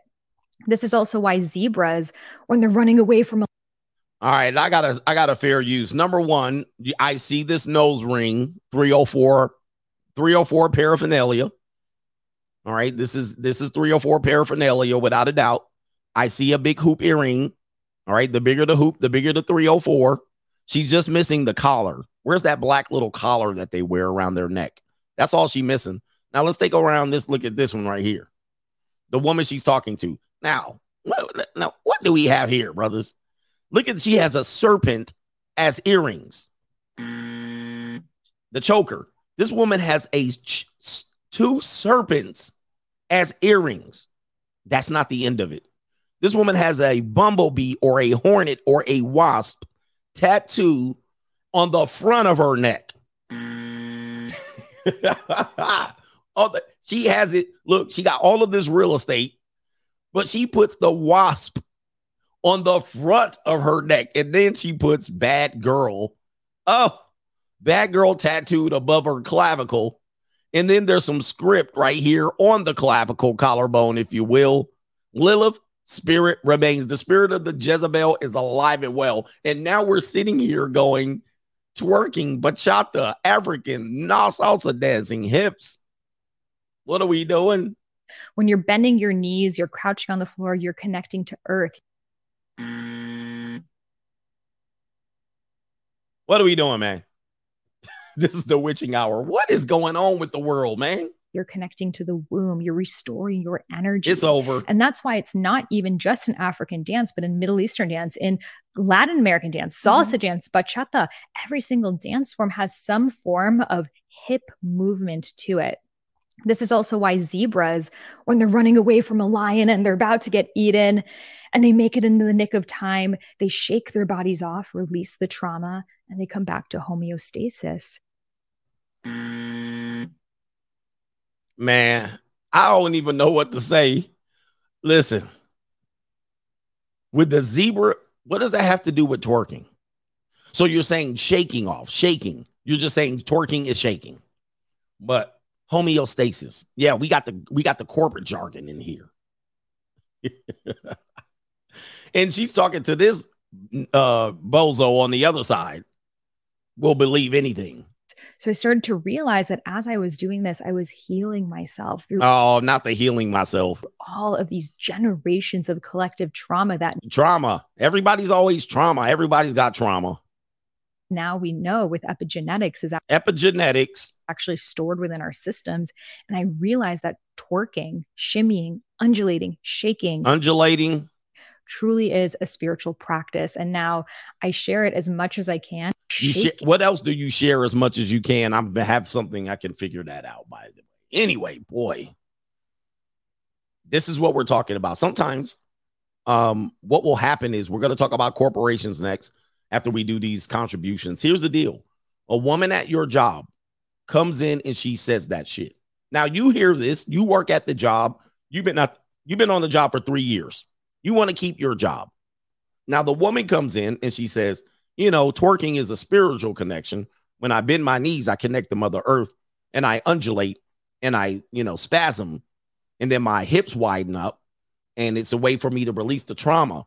You're sitting in the workroom listening to this shit, right? And this woman comes in and says, This is what I do. I go to Zumba and this is what she says she does. Now you're listening to this like you ready to jump all over her ass. Like, what the hell kind of reprehensible, despicable conversation is this? You are 304. You're the spirit of Jezebel. This is ridiculous. Guess what's about to happen to you? The human resources office is about to come down right down to your office, tap you on the shoulder, and say, I believe you're participating in some harassment. You a lot you made you made a woman feel uncomfortable and she wrote your ass up. But you got to sit there and you got to swallow it. We're going to talk about that when we get to the corporate conversation here. But before we do that, let's go ahead and acknowledge uh, some contribut- contributors, contributors, contributors to today's show. And we got Randy K. She looks like she got pretty feet. She says, Good morning, Mr. Adams, with a cup of coffee. I appreciate the cup of coffee. Think we should be meeting for a cup of coffee soon. All right. XL Pro Services says, hit the like button. Oh, man. We, do we need to get Belly Deli? We're going to need to get Belly Deli in here. All right. Hit that like button. Appreciated. Julia says, three females losing their home tried to move in. Whoa. Three females losing their home tried to move in. One thing I'm going to tell you again about homes. One thing I'm going to tell you about homes. When women buy homes and cars, they get torn up. Okay. They get torn up. And I know this from experience. They get finessed. Hit the like button or we're going to get belly deli. Okay. And they buy, dude, I told you the story about this woman who bought this car. 19 years old. She bought a Hyundai, Hyundai Sonata. She bought it 84 months, almost 20% APR. 600 was it $600 a month? And she told me that shit. I about fell out. I about fell the hell out. I was like, what? I was like, that cannot be true. She was like, yeah. And she found out afterwards, after the sale. And I'm like, brothers, y'all, uh, dude, when they buy homes, they do the same stupid thing. Meaning, meaning, somebody said it was a good deal. Meaning, what they'll do is they'll buy based on the kitchen island. What they'll buy is they'll buy based on, oh, I bought this little sliver of a townhome, right? And the townhome is going to be tough to unload and it doesn't appreciate in value significantly. It, it just depreciates much slower. than a single family residence. But what happens is the townhome's floor plan is not sellable. I I I was dating this girl, went to her townhome. This townhome, I was like, what the hell is this? It had one bed, one bedroom, and two bathrooms. Mm. Yeah, no money down. One bedroom and two bathrooms. And it was a two story. I was like, bruh, who the hell? my question is, Mike, this is my question because when you buy real estate, you must think who's going to sell the real estate. Like you got to sell the real estate at one point. My question is, who's going to buy this shit? like who who are you who's going to buy this from you? That's what you have to think. The he said the bathroom upstairs. Who to buy that? Like you're to want to sell this and then you're to put it on the market and people are to come in the house and look at it and they're to be like, "Well, okay, who gonna buy it? It had a den. It had a den downstairs and a loft upstairs with with the lip. Bruh, I was like, man, you know. But that's what women will do shit like that. And you go, and she probably got screwed on the mortgage. I didn't even ask her about the mortgage. I was just like, good lord. Now check this out. This is what your mortgage and car dealers look like when women show up to the scene. This is what they look like, just so you know, after you make the deal. This is what your mortgage officer and your car dealers do when women come in. Yeah, man. They be like, oh, hell yeah. Oh, baby, I'm going to make you a deal of a lifetime. I don't give this deal to nobody else but you, baby. This deal is only for you. Yes, it is. It's only for you. And that's you. It's the deal for you, baby. I got you. Yeah. As soon as she leave the office, he like, she and I made that commission and I made them kickbacks. Hell yeah. This is what happened. This is why you don't let your wife make no decisions. Oh, I met this wonderful car dealer. He's gonna help me out. he gonna help me out. oh my goodness. Man. He got in there. He said, yo. I'm rich, bitch." My man don't have to sell nothing the rest of the month. He don't have to sell nothing the rest of the month. He like, thank God this woman came in. So we always call women that come in, you know, if you sold cars, um, if she brings if she brings a another male with her, she's bringing him in as second base. We call him the second baseman. So she's first base, he's second base, and oftentimes he'll crush the deals. If you're sell, if you're a seller and a single woman comes in, but she brings another man with him, he's to more likely cause problems for you. You want to get the second baseman out of there. Okay. You want to bring your father, the boyfriend, the neighbor, the dude she's screwing. She will bring second baseman in and F your sale up. So uh, you got to watch out for that. Same thing with home purchases. It's the same thing. And I'm just telling you this as truth. This is not hate. All right. So anyway, Jermaine, Tyrone, yeah. If you if, even if you just sleeping with her, she feels that it's better to bring you in than to go in by herself. The car blocker, the cock blocker, yep, that's you, second baseman. Yeah, that's you. Hold on for a second. And that's you. Somebody says real estate, you got to know what you're doing. You got to know what you're doing, man. And most people don't know. Even when they be like, "Oh, I did this and I did that," I'm like, "You don't know what you're doing." All right. Um, Everett Walker says blue chip mindset, tuition, free agent lifestyle for life.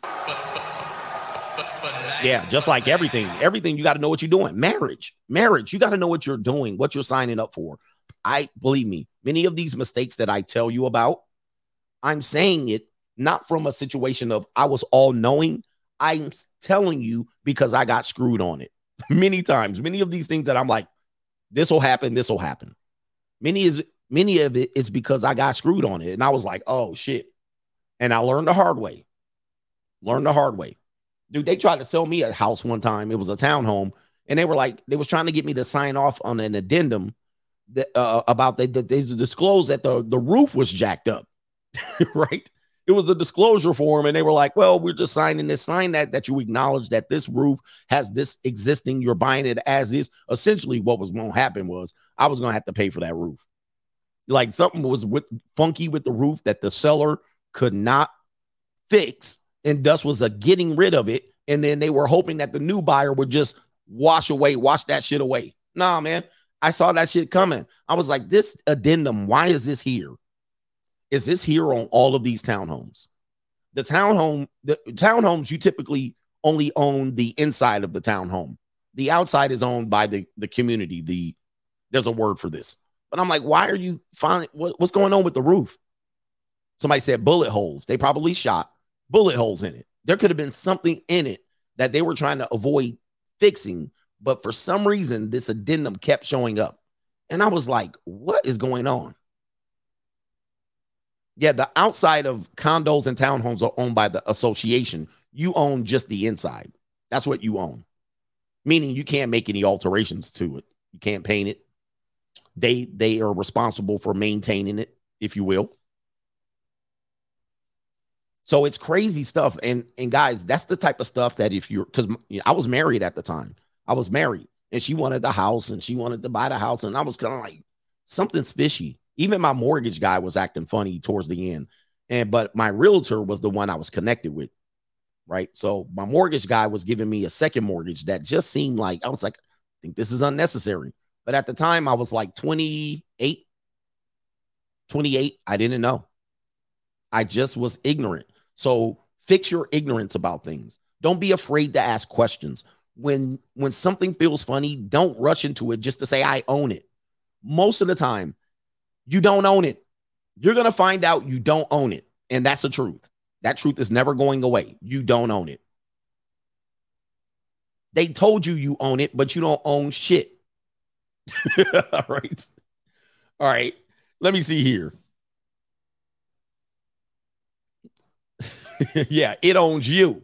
The sweat equity you about to put into it. The bank owns a portion of it. You're in a somewhat of a formal relationship. The bank's le- letting you use it until you don't pay it. I mean, there's a whole bunch of stuff in there. You just hold it, right? It's kind of like if you lease a car.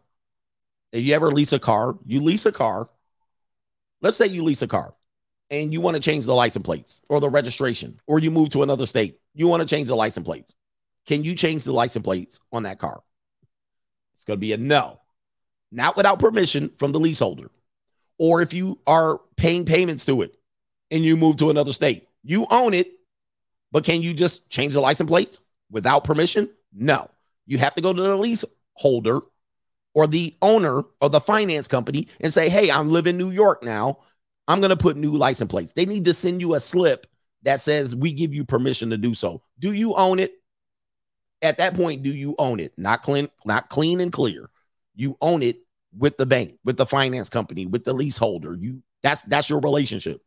And should you miss a payment, should you try to modify it, should you be behind payments, and then you try to make this change, they will deny you. They will deny you registering the car in the new state because you're behind in payments. They'll be like, "Yeah, we'll give you a we'll give you a letter. We'll give you a letter, but you better catch up on these payments before the repo man co- comes in." So owning your house and your cars is means clean and clear. Title is clean and clear. That would be ownership. Right? Anyway. In in my mind. in my mind, for you, it could mean something else. But let's just get it what? Let's just get it clear. And many people don't know this until they've signed the paperwork and then they're like, "Oh, their their their wife says, "Let's paint the house." All right. Let's paint the house. And then you go to paint the house and you get the HOA knocking at your door. Anyway, yes, you get the HOA knocking at your door. What are you doing? By the way, if you live in an HOA associated residence, can you paint the house any color you want? I'll wait. I'll wait. If it if there's an HOA, most people don't know this. Can you paint the house any color you want? Hey, my wife wants to paint the whole uh, color, uh, the house color yellow, but you own it. I own this house. Well, this association that you pay $200 a month to, $99 a month to, is going to tell you you can't do shit to that property. Do you own it? You got to go to your neighbors and get them to sign off. The neighbor on the side, on this side, the front and the back. The surrounding neighbors have to sign to say that you can do anything to that house. Do you own it? Come on, man. Let's just get it clear. See, we got to be real with the language. If one neighbor is pissed off at you and hates you, and then the neighbor says, eh, I don't like that color. I don't like that modification. I don't want you to have that pool. Strike.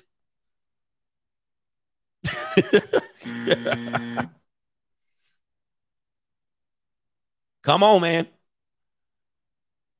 We gotta get we gotta get clear with what we're talking about here. Now, if anything that I said was a lie, it might have been not 100% accurate. Okay. There could be some things that I'm not, you know, you can get in there on the comment section. Well, as a technically coach, but am I lying? am I lying? Most people don't know these things. They're completely clueless. You want to put an awning on your back backyard to permit the sun from beating on you, but it but that awning for some reason according to the neighbor, it takes off their view to the other neighbor's house that they've been using binoculars from the second bedroom. right. the second bedroom, the neighbor, the neighbor next to you has a pool. The neighbor the, on the other side of you been using binoculars to look at the, the, the, the girls in college, the high school girls, but you put the awning up going to block it.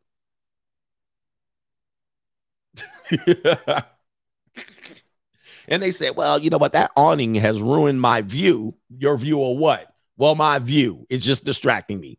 Put that damn awning down. What? HOA getting a report. Come on, man. Some HOAs won't let you smoke cigars in your backyard. Some neighbor, some HOAs won't let you smoke cigars in your backyard. It might be in there. There might be language in there that says vapes, cigars, tobaccos. This is a tobacco fee free property, but you bought it. You go out smoking cigars, and your neighbor reports you to HOA. Come on. And you thought you owned that house? You can't even smoke cigars. You got to go to the cigar lounge. You can't use charcoal barbecues. This HOA does not allow charcoal barbecues, only gas. Do y'all know that? Somebody said I'm talking about myself. No, I wasn't talking about myself. My neighbor, well, my neighbor does have a pool and he does have people go skinny dipping, but I can't see from my backyard. I can't see from my second bedroom either. You know what I mean? It's a real, real thing, man. There's a lot things going on that you agree to, and you just sign off. Your wife's happy. She signs off. We're happy. We are homeowners. They give you the key. Yippee! you start doing shit to your property, changing up the landscaping. HOA Nancy comes over. HOA Nancy comes over. And she goes, What the hell are you doing? You're violating the CC&Rs. You are violation. There's going to be a penalty for that. And they're going to keep sending your ass penalties. Trust me, man. I worked in mortgages. I worked in real estate. Got a real estate license. I know people are trying to say I ain't never did this. I ain't never did that. I don't know what I'm talking about. I've seen it, heard it, lived it. I lived in exclusive communities, gated communities, rented in them, and I was totally fine. I've seen it all, brothers. Don't act like I don't know. Don't matter. I've seen it, bro. I've seen it. Seen it all. I lived in the gated community, exclusive community. I, I rented homes right there on streets. I've seen that shit. I'm like, I've seen all kind of tomfoolery. Yep, you put a flag up. You put a flag up. Right. I in my house, I can put a Raiders flag up, but but um they tell oh, by the way, um just telling you information. I actually had um, you know, uh there's certain times you can decorate your property. Anybody knows that if you own ever own a home, you can decorate your property, meaning you got to take your Christmas lights down and up in a certain time frame. Like if you put your Christmas lights up too early or leave them up too late, you can get fined. You can get fined. Or if you fly a flag, American flag, a gay pride flag, a Nazi flag, whatever flag you fly, Raiders flag, you fly that flag and somebody looks at it, we tired of that flag flying. He can only put that flag up on football days. If it's past football days, Monday night, Thursday night, or Sunday, you can't fly that damn flag. Come on, man. You got a uh, you got a car that starts up loud. You got one of them uh scat packs. Room. HOA coming to see you. HOA coming to see you. Not just the police. HOA. They coming to see your ass. MAGA flag. Oh, don't put no MAGA flag up. You definitely getting a fine. So anyway, did y'all know any of these things? It's it's it's a mess. He says I'm absolutely correct. Crazy house restrictions up here in Toronto. So do you own it? Like right, you own it, but it's going to be restrictions. Most of these communities that are built today are built as what you would call cookie cutter or planned communities. Soon as you see that, know that you don't own that shit. You're going to be under the constrictions or the restrictions of CC&Rs, of HOAs, and so forth and so on. When they say planned community, you're going to understand that. You're going to find out you got there's some people control you. Is this is truth? It is not a lie. Most communities are planned. The uh, good old days where you can buy land somewhere in a metropolis area or 20 miles outside of the metropolis where you can just dictate what you're going to do to the land by yourself without anybody interfering is done. It's done. You're going to have to move out into the woods, the sticks, and the country to build what you want, how you want it. But it ain't going to be no damn gas line in there, no water line, electricity. You're going to have to put all that shit in yourself to build what you want. Otherwise, planned communities are restricted communities. Anyway, Yep, it ain't gonna have no plumbing. You ain't got, you're gonna have to move rural. If you want to build it and you want to get the floor plan have the subcontractor and the contractor, here, I want this there and this there. Move flat out to the rural areas. Buy land. Do not buy it in the planned community. Somebody says, Coach, they make me cut my yard. The nerve. Listen. Yep, there ain't gonna be no internet. You're gonna need that damn Skylink from uh, Elon Musk. But somebody just said it. They make you cut your yard. They'll knock on your door. Look like you ain't cut your yard in a few weeks. Better get out the lawnmower. Room. They'll come to your door. They'll put it. They, they'll put a note on your door. They'll put a, a fine, a warning fine. Oh, you know, last one, last thing. They'll also monitor your speeding in some of these communities. So, um, like, um, there was once a community that I used to go through, a private gated community, an expensive community. They would um have a guy in a car sitting up like the damn police officer with a speed gun. You go over 15 miles an hour, not only do could you get a notice, you know who gets the notice first? The homeowner. The homeowner.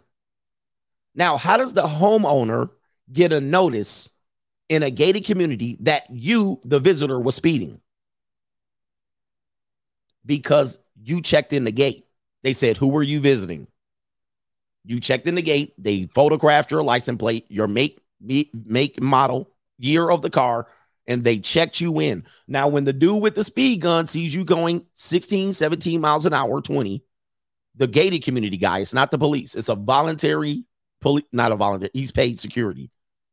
They see you speeding. They notify the person you're visiting. I I got um several homeowners text me and they said they caught you speeding in the gated community.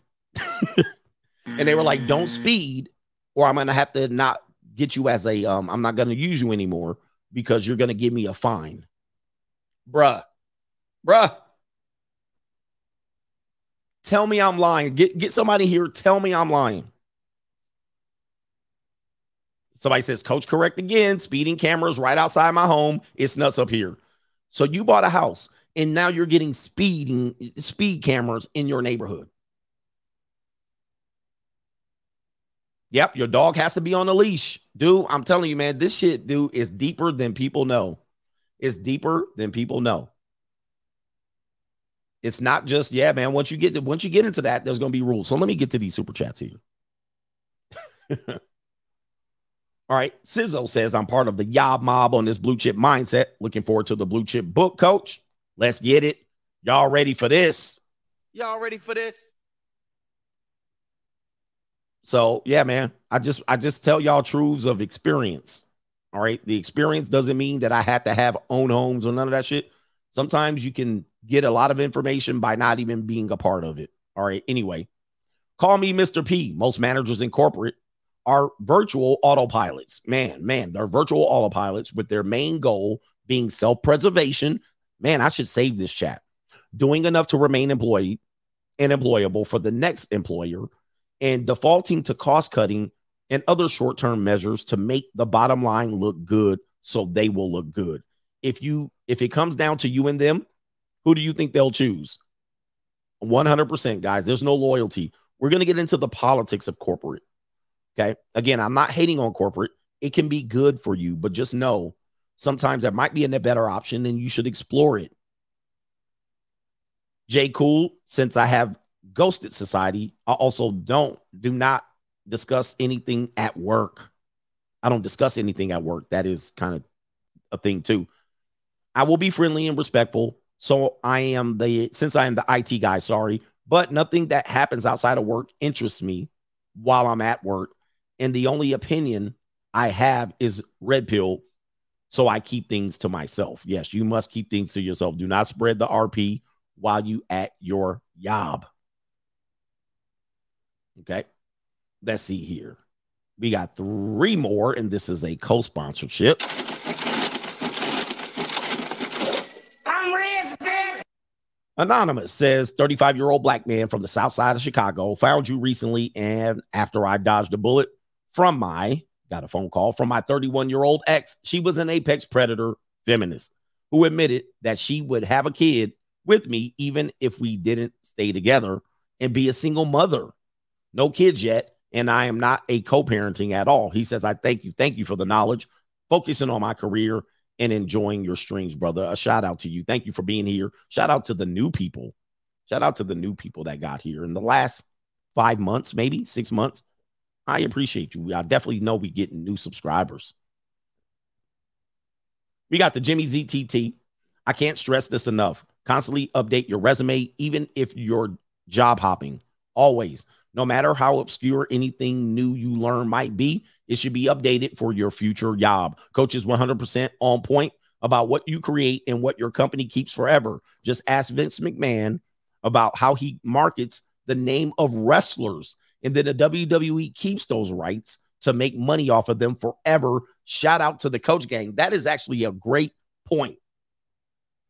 That is a great point about corporations. Vince McMahon and the company figured out a long time ago that names hold value. And did you guys know that Hulk Hogan, they learned this under Hulk Hogan because he wanted to promote Hulk Hogan. And at times they were calling him, even before he got to Vince McMahon, the incredible Hulk Hogan.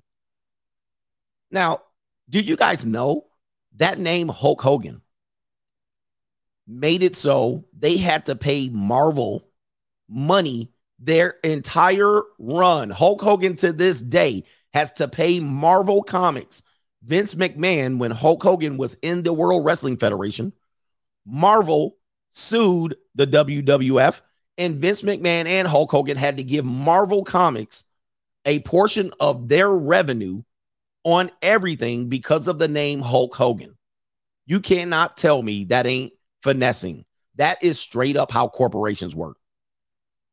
Because he used the word Hulk. Now, here's the deal they do this with every wrestler, Dwayne The Rock Johnson.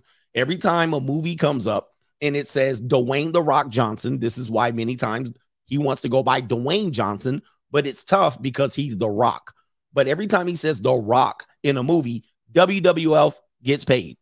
WWF gets paid because that's the WWF's name. That's not Dwayne Johnson's name. His name is Dwayne Johnson. That's his legal name. But The Rock is owned by the WWF. Same as Stone Cold Steve Austin. Stone Cold is a conco- as a manufacturer creation of the World Wrestling Federation. Now, they get paid every time they acknowledge Stone Cold. Now, one more thing on this one. Now they started saying everybody's name is gonna, they're gonna remake their name. So you can't come in. Only John Cena, I believe, is known by John Cena. I think that's his real name. all the other wrestlers get a name from the WWF. The name is Sasha Banks, but that's not a real name. So that if they do fire Sasha Banks or Kelly Kelly or The Undertaker or any of these things, and you think you're going to go somewhere else and say, Hi, my name is Sasha Banks, you're not going to be able to do that, Sasha Banks. You don't own that name. You don't own that name.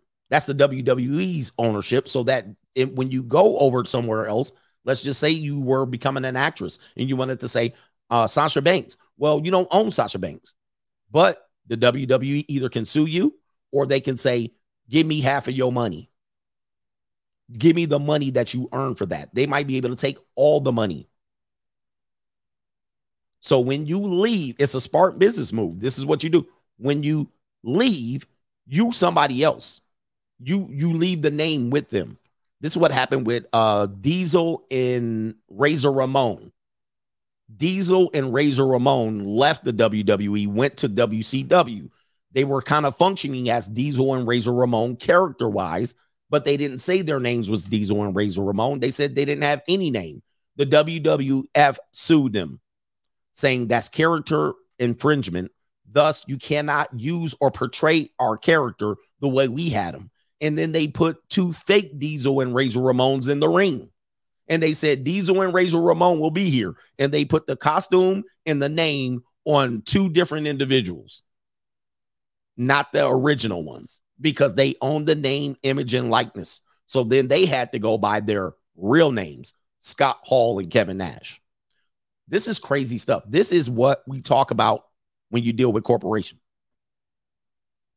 What do you own and what do you not own? When you go in the corporate world, you got to understand maybe the only thing you own is your name. They own you. Shout out to Lawrence. Lorenzo says biggest criminals wear suit and ties. Uh, if you haven't seen what's his name? What's the comedian's name? George Carlin talk about the criminal salami what salami sucker. George Carlin breaks this down geniusly in one of his stand-ups. You can look it up later if you want. Okay. But George Carlin breaks this down about corporations are in the criminal mindset and them being untrustworthy. George Carlin has a great bit on this one. And some of the biggest fortunes have been made behind suit and tie, not through thugging. Yeah, Bernie Madoff and all of these people and these hedge funds. Oh, the stock market. We talk about stocks, but do you realize most people that make gigantic money out of stocks people that work on Wall Street and hedge funds, they make money hand over fist on your little bit of money, many times through pump and dump schemes, investment schemes, and um pyramid schemes, and uh what do you call them? Um, not pyramid schemes, um Ponzi schemes, Ponzi schemes. Okay, insider trading. You know what I mean? Watch the movie Wall Street. I know I reference movies here, but most of the people who make money in stocks are them people you make a little bit of money, you get a little bit of a return, and you got to hold that shit for 30 years. yep, billionaires roll. But they the ones making money hand over fist, sloppy money. Sloppy money. And they making it on you. And what they'll do is they'll do what they call pump and dump. Look at what pump and dump is. I said they were doing that to crypto. Nobody listened to me. Nobody listened to me. But yeah, look up the big short. Okay, watch the movie The Big Short. But I said crypto's being pumped and dumped. Remember, I was saying that, and all the crypto people came in here and said I was hating on crypto. I was like, the value going up too high. I was like, it going up too high. No, man, it's going to hit 100K. I was like, all right, yeah. All right, I'll be quiet. Y'all getting a little emotional about it. And I was like, they pumping dumping it. They gonna pump and dump it. What they're doing is they saw the value in it. They saw that 35K. They saw everybody was the normies jumped in. They saw the normies jump in. And then it started going wild. What happened? The people said, shit, if we if we're gonna make money, let's make the money now. So it went up from 35 to 61 overnight. And I was like, watch, they gonna yank it. And I was saying that on the stream, people was pissed off.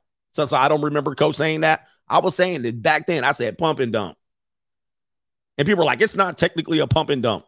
I was like, pump and dump. Soon as they got the 71, yank. I was like, here it comes. And then you can't get out as fast enough. Remember, I said this? I was like, it's gonna, it's gonna go down and you won't be able to sell it fast enough. I said you won't be able to sell it fast enough because the people selling it, they selling it faster than you. You at your job. You can't hop on Coinbase that fast. or you gonna hope it's gonna turn around. Well, it's dropping, but it's gonna turn around. But people was getting in their emotions. And I was like, all right, I'll leave it alone. Y'all, you know, crypto gang was in the building. And I was like, I'll leave it alone. Y'all know what y'all talking about. But all they did was pump and dump it, yanked it, and then all of a sudden they they put their money in at 35. It went up to 61, 62, 70. They pulled their money out, left y'all's ass hanging. But I'm not smart. I I I I'm always saying that these things could happen. Anyway. FTX, another one. Look, let's get to the corporation talk. Let's get to the corporation talk and uh, the soul crushing plantation to plantation to corporation where did it come from? But but first, but first, but but but but first, it is commercial time. Let's go ahead and run a couple of commercials and then hit the like button as we get into this.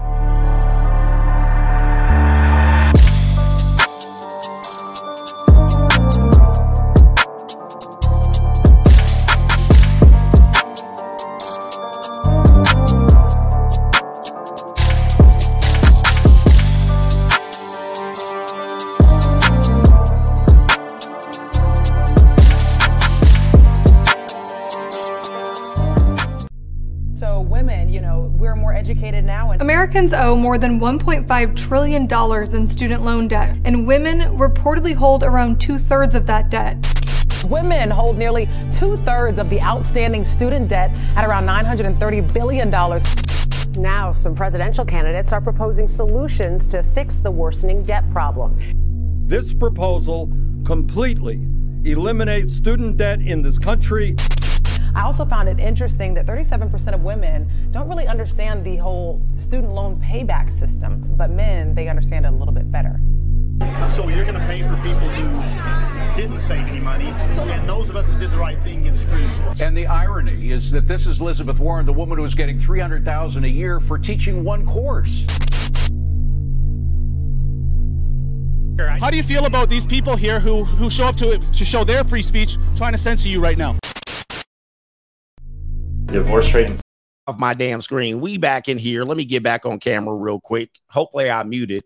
Uh, but listen, um, if you want to invest in cryptocurrency, it's open, available to you. It's on discount and sell. What's there to lose? I'm not saying it's a scam. I'm saying sometimes it's vulnerable. Um, when you see most people moving, you kind of want to move the opposite direction. I kind of tend to move that way. Do I win and lose? Just like gambling, most times you'll lose. Some many times you'll lose. Sometimes you'll win. Right? If you're really good at gambling, you'll win slightly more than you lose. That's the best gamblers. So what I'm saying is, I'm not saying something's bad, something is a scam. But what I do notice is that somebody's doing putting the money over here. I'm gonna put the money over here as a way to leverage against that because sometimes as everybody's putting the money over here, shorting it might be your best your best bet, right? Because you're not going to get much if everybody's moving over here. What you're going to get maybe is going to be far worse than even hedging against it. So anyway, anyway, it's on discount now, so you can do whatever you want. I just don't get be vulnerable to a pump and dump, right? That's what I don't want to see you see you buy at high value. Same thing as everybody buy a house right now. Well, it's the top of the market. Everybody wants to go run and buy a house now. It's the top of the market. Might not want to buy now. Maybe put it off because now it is going down. We know this. Something's happening. So to just rush and buy now because everybody bought is chicken bok. Anyway, let's get into this corporate jargon. We we saw the woman here. This is an interesting article I'm going to read here. This is going to be an interesting article. Corporate life, people. Anybody work in corporate world, you don't have to say it out loud. The corporate world is interesting. Uh, there's a lot of things that happen in corporations that's typically attractive to people coming out of college or trying to find a way into the normal job. All right. So if you, unfortunately, in our world, the mindset of a normal job oftentimes fits the corporate structure, right? If you're outside of a corporate structure, whatever job you're doing is going to be abnormal It's going to be that's not a real job, right? You're a mechanic. Oh, well, you're just a mechanic. If you're blue collar and you're outside of corporate structure, You're like, oh, you were a failure in life, and this all you had. Right. You had to be a plumber. You had to be an electrician. You had to be a server. Uh, you had to be a mechanic. You had to be, you're just a YouTuber. Let's get into the new sector of ways people make money and a lots of it, way more than corporate people.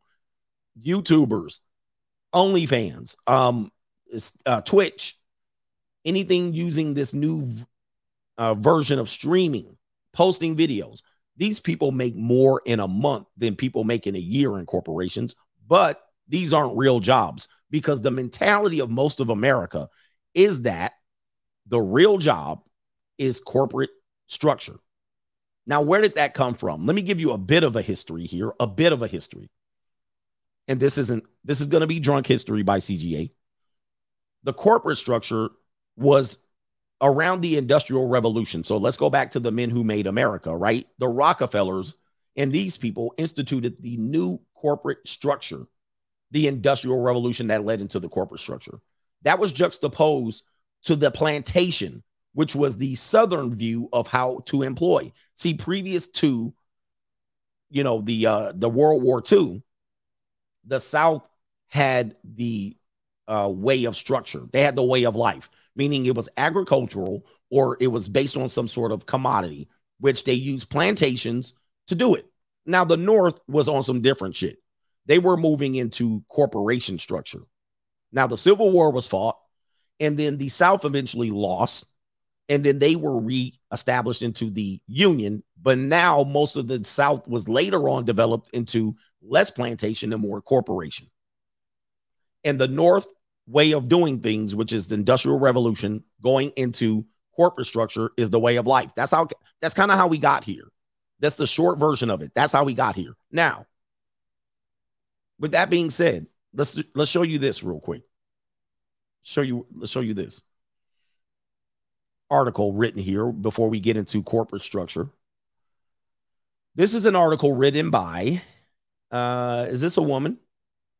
Oh, a UC Berkeley historian. Okay, shout out to her. From plantation to corporation. From plantation to corporation. A UC Berkeley historian explores how commonly used modern business uh, practices evolved from methods used in the operation of brutal slave plantation. Oh boy. And she's going to say it right here. I think this is a woman. I'm not sure. This is uh, written in 2014. Depreciating, de- sorry, depreciation of assets, individual uh, productivity analysis, incentive for performance. These commonplace practices are ingrained in modern business, and popular wisdom holds that they developed as part of the evolution of free market, free labor capitalism. But according to Caitlin Rosenthal, you know what? Associate professor of history at the University of California, Berkeley. These and other modern business practices were, in many cases, developed on slave plantations during the 18th and 19th century. Okay. Plantations were more sophisticated. This is according to her. Plantations were more sophisticated than people previously realized, she said. When we look at the origins of business practices, historians have tended to look at the steam engine and the textile factories in New England. That's the industrial revolution of the North. They are these are very important, but we should also look at plantations. Some were doing things that were rare in contemporary factories, for example, depreciating slaves and using detailed day to day output records for individuals. During that period, it was unusual to see that kind of record. She stresses that her point is not that slavery had po- positive benefits, but rather that historians should not turn a blind eye to the reality of how modern capitalism evolved. Quote, there's a pervasive mythology that free that says free labor and free markets and capitalism inevitably go together. One of the messages of my work is that capitalism can be highly compatible with brutal forms of slave labor. Just using more sophisticated techniques doesn't mean you have a moral business. Wow. Mm, mm, mm. That's heavy. That's heavy. Now, I'm not saying she's right or wrong. What I'm saying is this is a mindset. Sometimes this mindset that does say this is a brutal form of slavery also can be parallel to this immoral practices many times um, practiced by corporations. Okay, many times practiced by corporations. Now let's get into this mindset real quick. Let's get into this mindset. You can read that article. Um, I'll try to link it in the description box or below. Here we go. Um, in our modern culture, we have TV shows and movies that have tried to explain the office corporate life structure. And there's an ad there for Cox Internet. Pause. If anybody's seen the movie Office Space, let me just say this. If you haven't seen the movie Office Space and you work in corporate structure, you're missing out. You must watch Office Space if you work in a corporate structure. If you haven't seen this movie, you, are missing out. This movie covers the gamut of corporate lifestyle. Okay.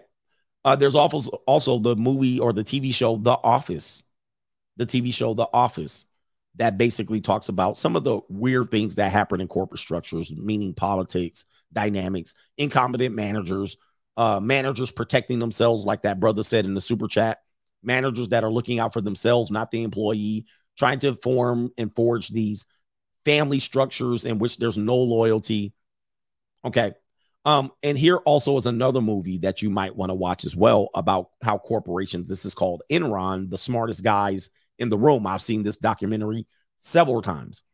Uh, this documentary tells you about how this corporation basically wrecked not only the retirements of many of the employees, they wrecked an entire uh, area, which was Houston. They wrecked the housing market and everything around it for a, quite a bit of time. All right. This preceded the 2008 housing market crash. But what these people did was they basically didn't have a real business. They had what you would call um, um, other businesses, but Enron was the business that people invested in in energy, right?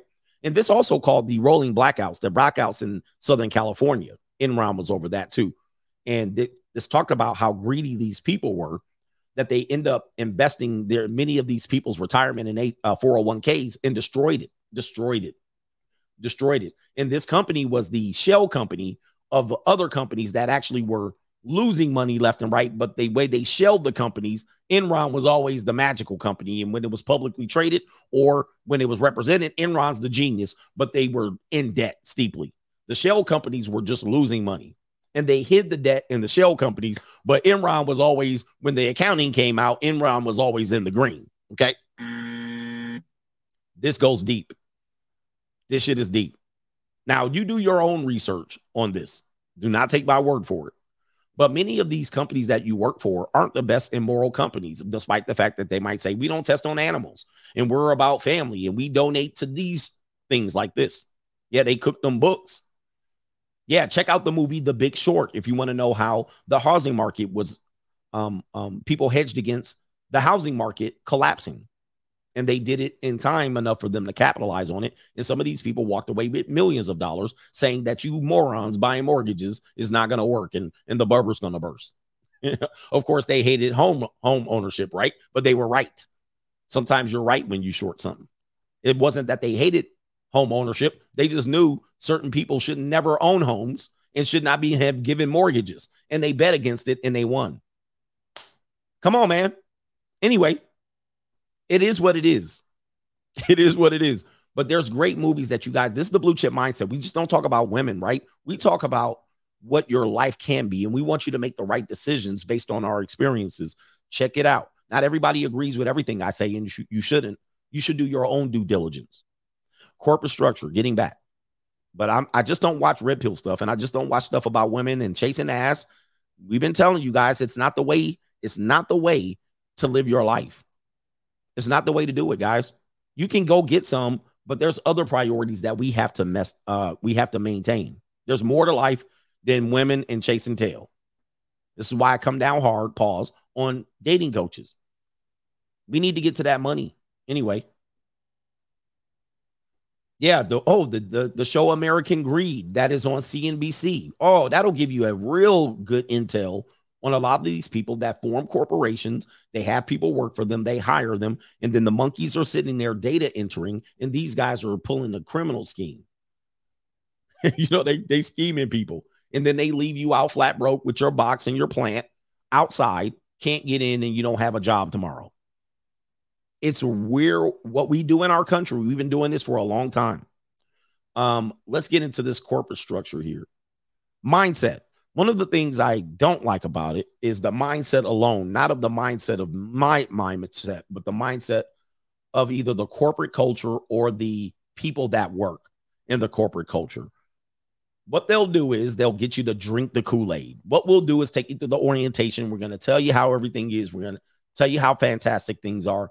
We're going to take you to people's desks. They're going to talk about how they enjoy it here. And we're going to talk about how much of a family we are. I am not the CEO. I am not your boss. We work together. You do not work for me. These are all just phraseologies and word salads to get you to believe that we're working together. We're pulling, and guys, they do team building exercises, retreats, all of these things to get you to drink the corporate Kool Aid, right? I typically don't do well with that type of stuff because I can see through it. I'm like, this, I don't like this stuff. Now, you can like it, it can work for you, but it just doesn't seem right to me. My spirit just inside, just, I know that I know what's going on.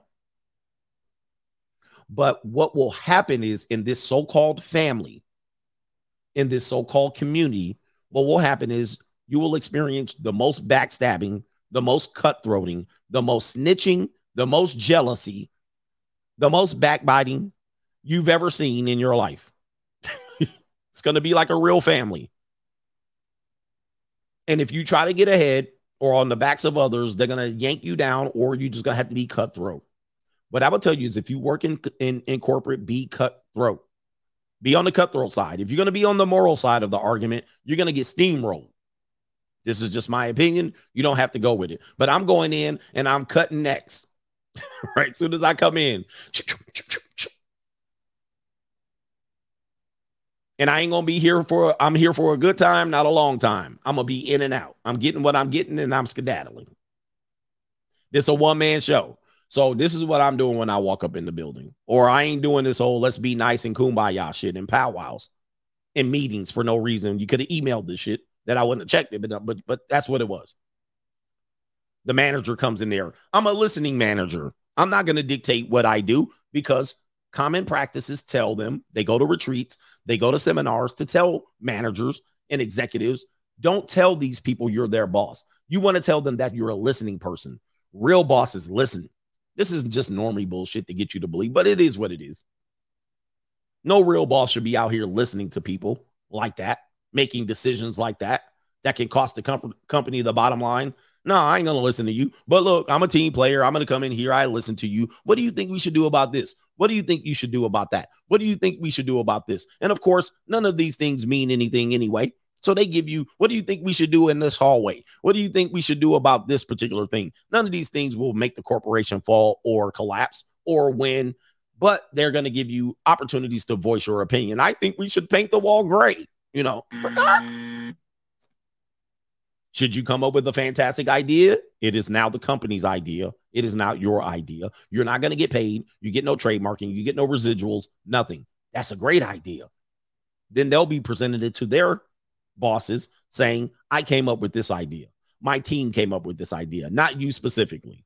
If you're lucky, they'll give you credit. You might get a promotion. Here's the next thing that happens here. Here's the next thing. And, and I just told you how to help overcome it. So just so you know, I gave you a solution in there. If you didn't hear the solution, that's your ass. All right. Don't get me to say it again. I already said it. So everything that I'm telling you is going to be, I got to give you a solution to it. I'm not just going to just shit on it. And on the other side, maybe next week we'll do the pitfalls of being an entrepreneur, fake ass entrepreneurs, lying ass entrepreneurs. What's the pitfalls of being an entrepreneur? Maybe we'll do that next week. Just remind me. Yep. Somebody said, he said, be cutthroat. There you go. Be cutthroat. that's, a, that's the solution. Do not come in there on your tippy toes. Come in there standing firm on your square. Okay. if you don't want to do that and you ain't got the balls to do it, that's your fault. All right, that's your fault. It ain't gonna be mine. If you're gonna go in there and trust everybody on your team as they um do your reorganization chart and you move from manager to manager, team to team. Next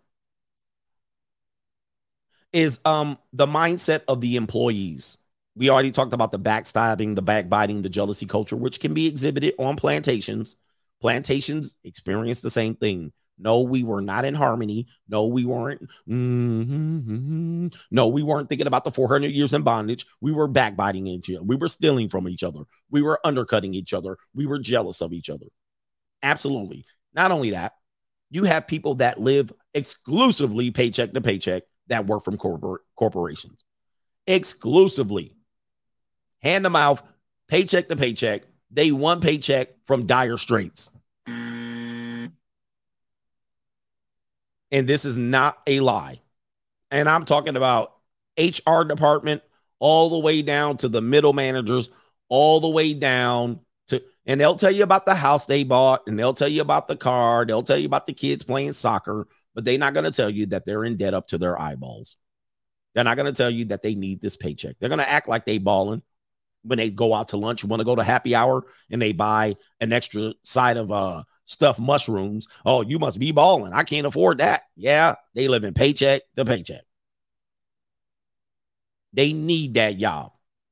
They show up sick from that job. They can't take the job. They can't take sick days off. They can't take vacation. By the way, you how many how many how many days or week? Let's just say this, because people don't know. How many weeks of vacation do you get? This is going to be for our travel bros, our passport bros that work in corporate.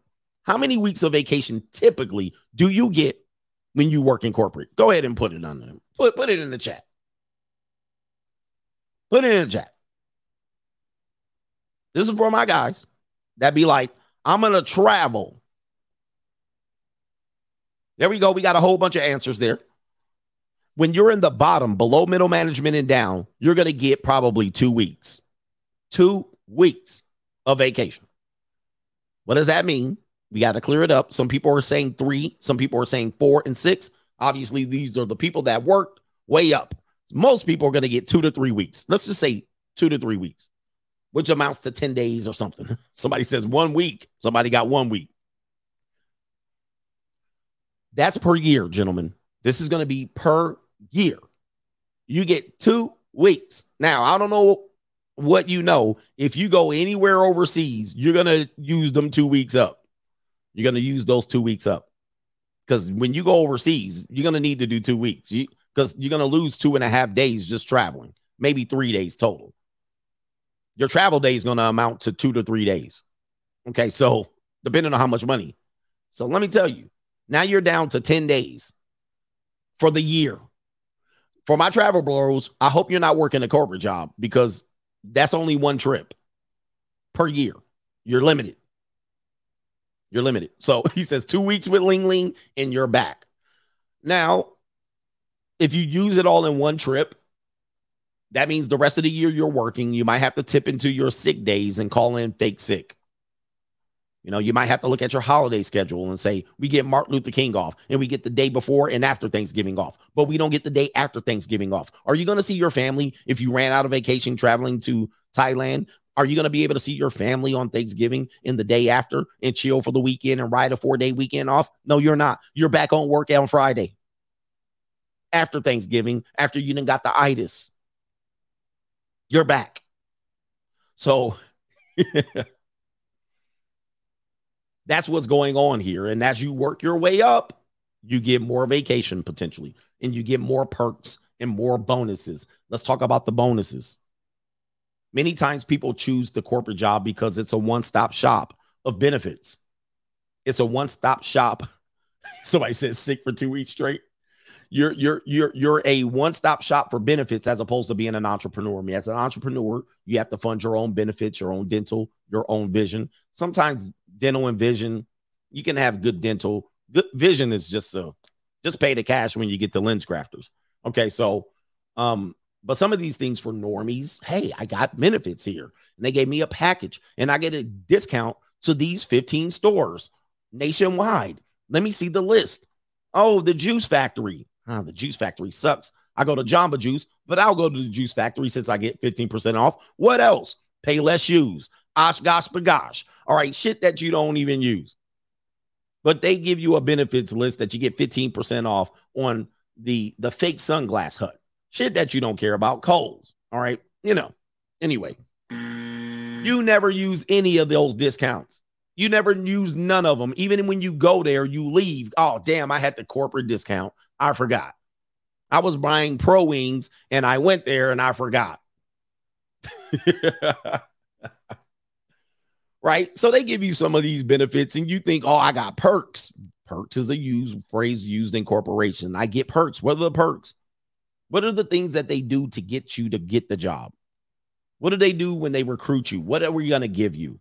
Are we going to give you um a, a, a bonuses that accrue over a period of times? How does the bonus structure work? What does this work? How does that affect you? You guys got to know perks is a big deal for people who work in corporation. The perks got to be there. Okay. Now, the next thing that's going to happen is um, the human resources department. This is if you're a black male, this is your enemy. All right. This is your enemy. If you're a black man, human resources is going to be on your neck.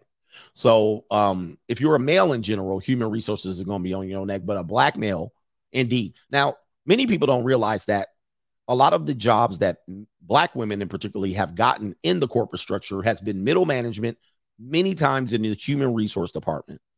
Now this is a double quota that corporations have figured out. Again the moral stance of corporations is not always just for all people but what they do is they fill a double quota which means they hire a woman and then a minority all in one typically they put black women in the human resource department or encourage them or promoted into the human resource department and pay for their education. Just go get this certification get this degree and then you could be the director at some particular point.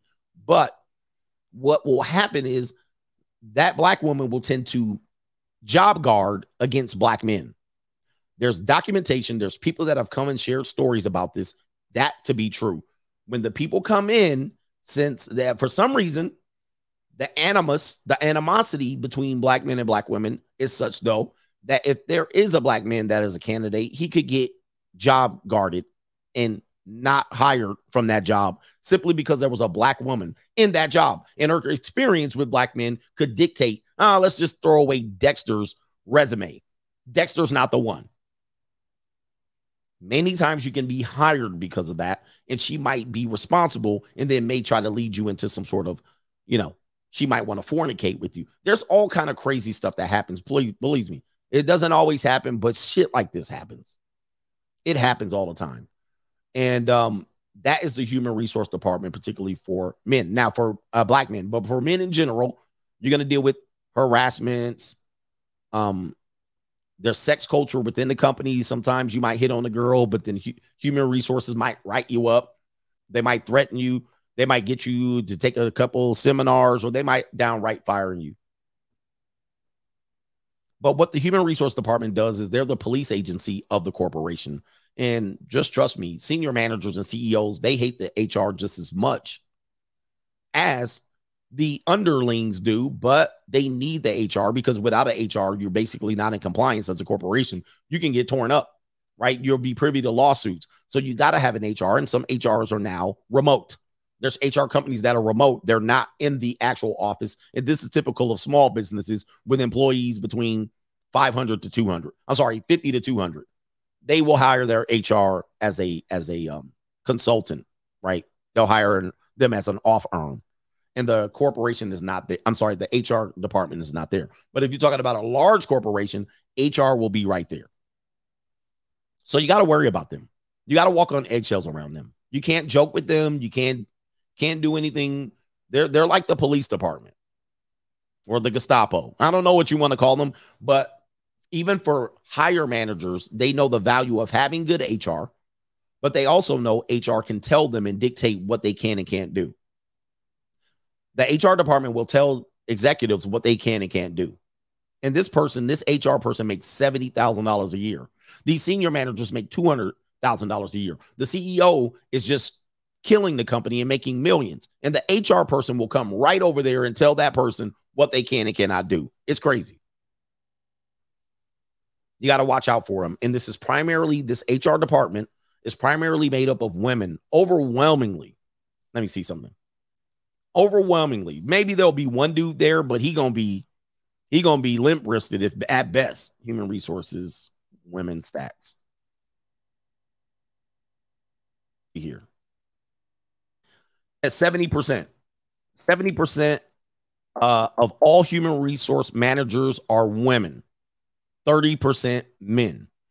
Of it, it is right here. The average age of a human resource manager, this is talking about the managers, this is not even the underlings right here in the human resource. 46 is the common age.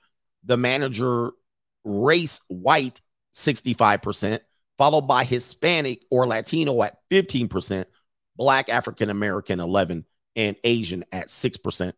Asian women, Asian people ain't trying to be no HR directors. They trying to have a damn company. All right, so getting back, getting back to this. So HR department. Next thing, some things that you have to deal with red tape. If you don't know about bureaucracy, bureaucracy this is corporation shit. You got to kind of, you know, everything moves slowly. You got to ask this person, they got to sign off on it. Then that person got to have this person sign off on it. This person sign off on it. You be like, come on, man, make the decision. You'll be waiting a week or two for every decision that made. Uh, so every decision that made is made, it takes weeks to happen. Um, if you're not patient, here's the solution. If you're an impatient person, this is gonna bug you.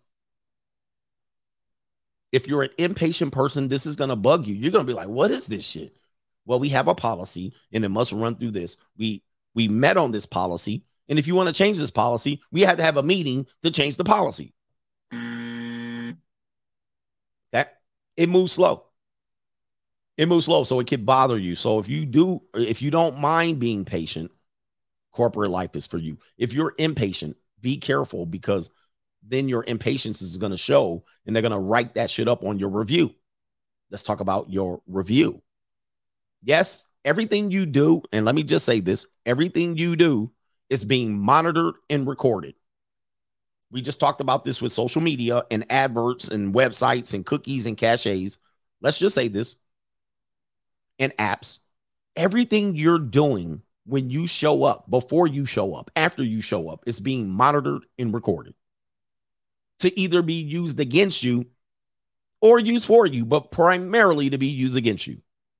The reason why is because they want to see how efficient you are, how pro what your productivity is, how many breaks you take, how many days of vacation you use, how many days of sick days you use, what actual days you showed up and didn't show up. Did you show up after holiday? When you clock in, how long does it take to get to your computer? How long do you check email? Do you go to alternative sites, meaning you check MapQuest or Google while you're at work? What did you check when you use Google and MapQuest?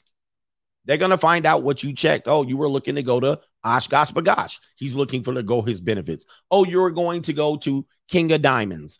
Well, you looked up King of Diamonds. That's going to be used against you. Okay. Sometimes if they have Wi-Fi at the jobs and you're logging into YouTube, listening to me sniggling, they might not catch it. But if you log into the company's Wi-Fi, which is going to be slow as death, it's going to be inefficient on purpose, and they won't give you access to certain websites on purpose they're going to track it. Okay. And that they can track it and use it against you. Phone calls. If you came in 10 minutes late, you clock in with your ID. Beep. Now, when I go back to the story from plantation to corporations, now you see why somebody can say it's a plantation to cor- uh, corporation. They monitor your text messages. Sometimes, as a perk, the company gives you a business card or a business cell phone. They will monitor all the things that you do on that business cell phone. Oh, this is a business cell phone. We pay for that. Well, as a matter of fact, on the business phone, you put these text messages out, right? It's a whole thing here. It's a it's it's it's somebody says what? These are the things that happen to you. Uh, I'm pretty sure that if you pull up Andrew Tate at a corporate job, you're probably going to get pinged. They're going to ping you. Okay. The next thing that happens there, somebody says selling feet pictures. Yeah, or doing or doing a side hustle uh while you're doing your main hustle. You got your job at the corporate job, but you have a side hustle. You take an email related to your side hustle, your drop shipping business, and you want to just go step out real quick, make a phone call, take a phone call. It could be pinged against you. So don't do that. Also, there was a commercial I just saw. I just saw that um it was like a I don't know what the commercial was about, but the commercial was the guy was in bed, but he works remotely. So he had some machine connected that when the alarm clock goes off, the machine starts making his computer productivity start. In essence, his productivity is recorded, how much he's on his computer is recorded, and he has to be sitting at that computer a certain amount of time and at a certain time of the day. So, thus, his alarm clock triggered the machine to start his mouse to moving around the computer. Okay. Yeah, mm. some Fer- the Ferris Bueller type shit, right? The Ferris Bueller stuff. But but what that shows you is the company's tracking you and recording you at all times. And that's the big, big moment. That's the big awakening there. You got to know that you're being tracked. Not only you're being tracked, not just to use against you. What they want to do is learn your behavior. And you signed off on this. So not only your behavior, but everybody else's behavior. And there's someone that's going to analyze this data. Well, how productive is this person? How productive is that person? And then in your review session, they're going to say, wow, you get three marks up for productivity and you're always on your computer. Your mouse is always moving and it looks like you're reacting to emails. You pull up an email and within one minute you provided a solution or a reply. This is done to see efficiency and it's going to be compared against the bottom line. The bottom line tells me, "Hey, we we're in the red. What what's the reason why?" Well, it looks like these people came in late. 20% of the people came in late. 40% of the people came in after Thanksgiving. 40% of the people respond within one minute of an email. Two minutes, it's 60%. Bruh. this is analytics. This is called analytics, and people can dictate how their company's going based on their employees' productivity. So you're being recorded. Everything you're being doing is tracked. It's tracked. And this is not a negative. I'm if I if I'm a business, that is what I would do as well. So I'm always thinking business minded, and people are have a hard problem with me, and it's not the hundred percent best way to do it. But anytime I hear a story, I think about economy and business first, and race, gender, class is last. I don't care about none of that stuff first. So when I hear about it, I'm like, how does that affect the business? The bottom line, how does that affect the economy? Did that was that a result of the economy? Was that a result of class? Then the race and all of that other shit comes in, and I say, well, that's a low class individual, ignorant, he has no idea what he's doing. She has no idea he was doing. They were without knowledge. They were the, without proper education or tools. They were misdirected. They didn't manage their life right. And that's how that's how it ended up like that. Right? That's how I think. All right. So anyway, I lost my headphones there. I lost my headphones. Hold on for a second. All right. Somebody said, "Oh, also, also another arm of this another arm of this is actually obviously your personal life. Don't share personal details, but a lot of this also, what they're going to do is they want to keep you on somebody, they want to keep you on the campus as much as possible. All right. One of the things that they do, and this is definitely true of the big tech companies. I visited some of these campuses. I visited Microsoft. I visited Google. I visited um, Amazon. I visited all of these co- companies. I visited their campus. I've been on their campus. What they want you there is to be there all the time. And what they'll do is they'll do things like build gyms, they'll have food trucks, they'll have uh, corporate events, they'll bring donuts.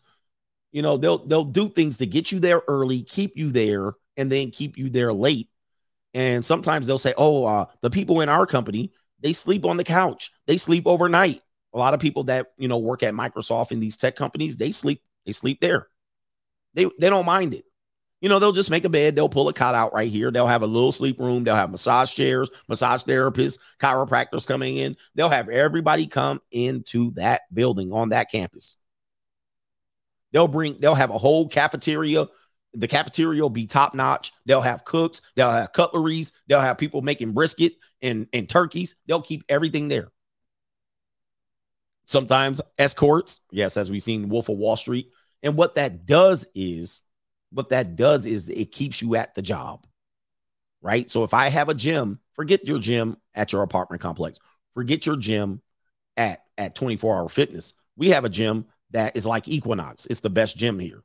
So what does that likely make you do? Come in early, be in the job, be in the culture, be in the building, logged in, monitored, recorded, blah, blah, blah. Yep, they'll have a barbershop, a hair design studio. They have all that shit there, right there. If you go to these big campuses, big tech, they got all of that right there. Right there, bro. Anyway, so that is to keep you there, keep you in, in the culture, keep you there in the Kool Aid, keep you there produ- being a producer. They'll even bring down the dress code. You can come from the gym and these gyms. You can come from the gym, do a little bit of work. Then you got to shower before nine o'clock. Then you can get dressed in the locker room. Um, but they will what they will also do say is you can't use the gym at a certain time. No, between eight and four, you can't use the gym. So nobody can be in the gym. Obviously, then people will be leaving work to go to the gym. They don't want that. So they'll shut the gym, they'll lock the door. They'll even have personal trainers in there, but it's only between five and eight. And then uh five and uh 8 p.m. What that does is, oh, you don't want to go commute back home, do you? You want to commute back home, commute so you can make your gym appointment with your personal trainer. We got that right here. As soon as you get off of work, as soon as you get off of work, don't go into commute traffic, go right to the gym. And then you're probably going to do what? Go back to your just job. Let me get a little hour in, bruh. Hey. So listen, this is all a mentality. Look, if that works for you, great. If you make that work, great. I'm not pissing on it, but what I'm telling you is what it is.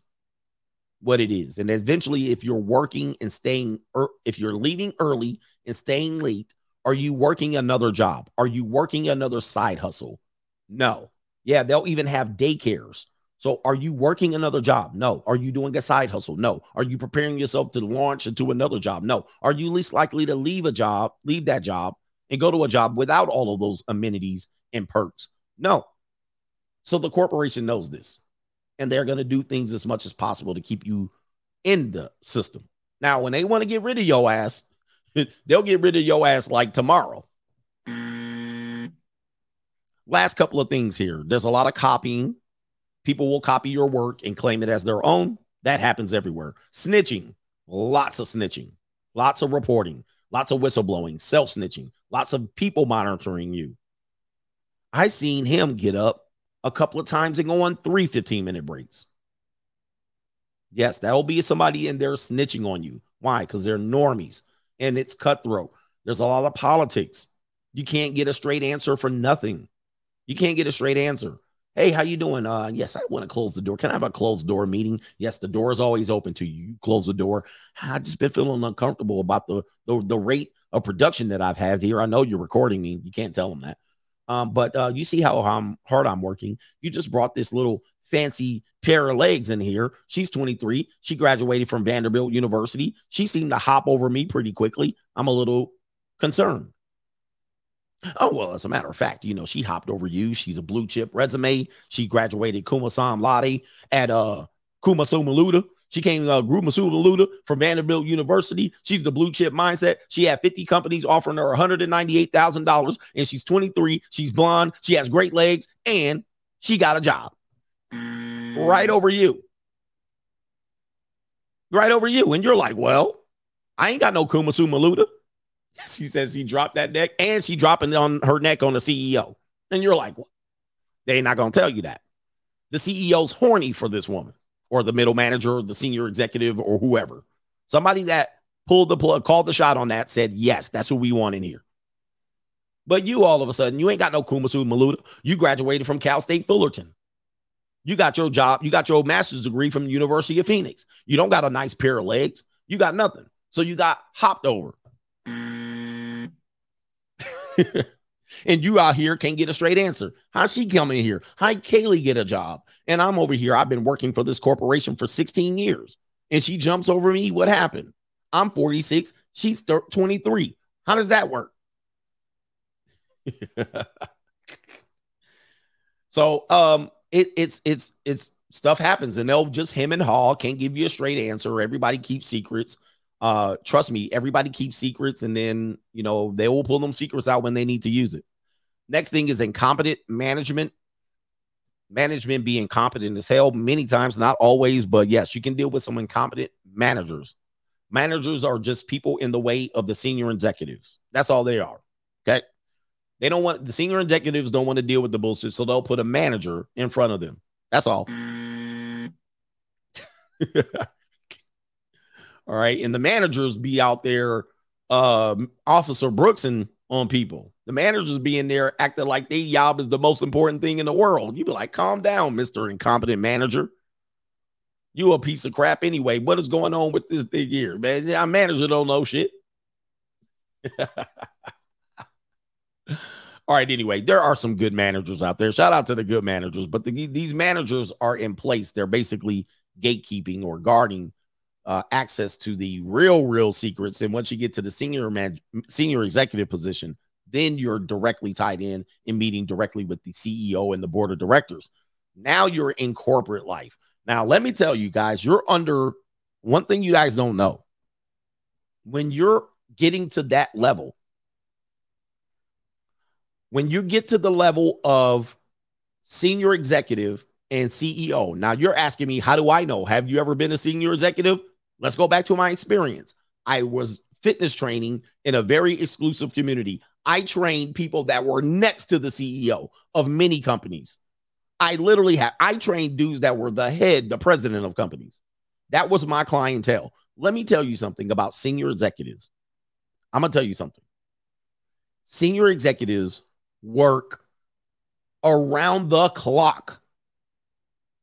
Around the clock. There's no moment off as a senior exec.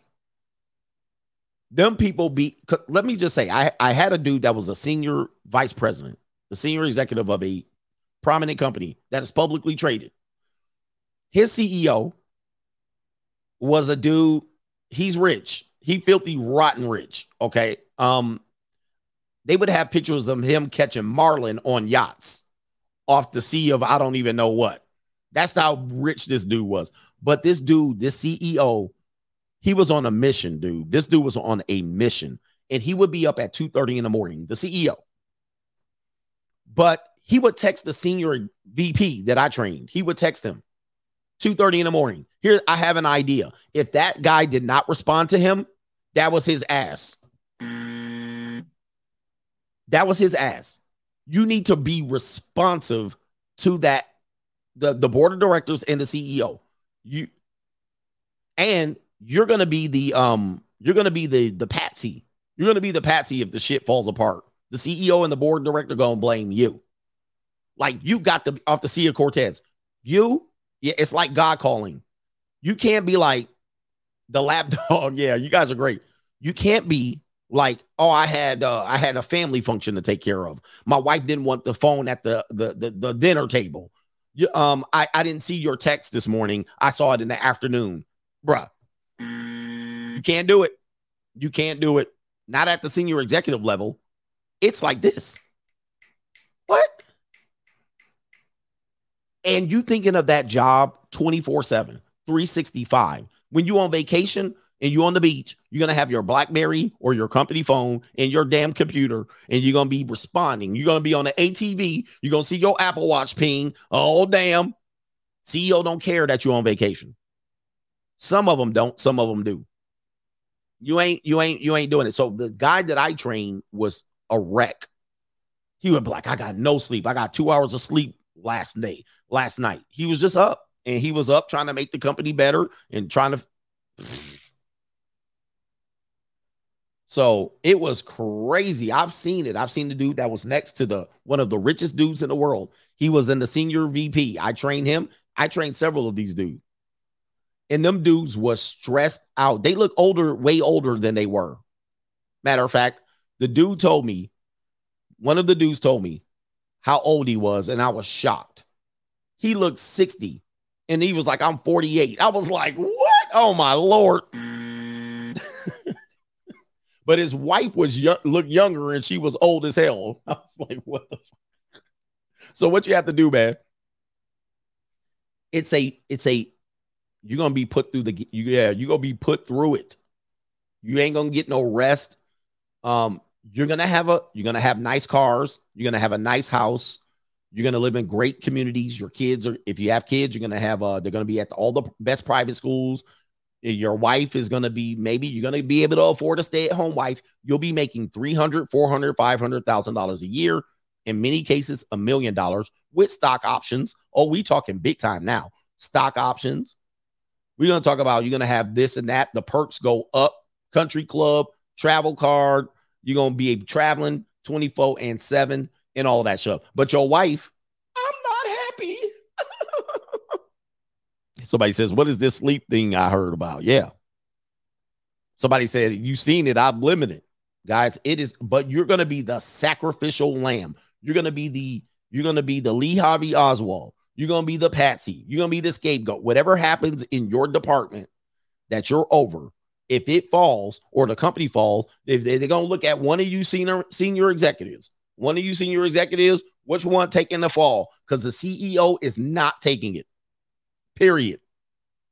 CEO is not taking the fall. You guys are. Which one of you, uh, what do you call? Which one of you monkeys in here is going to be the one?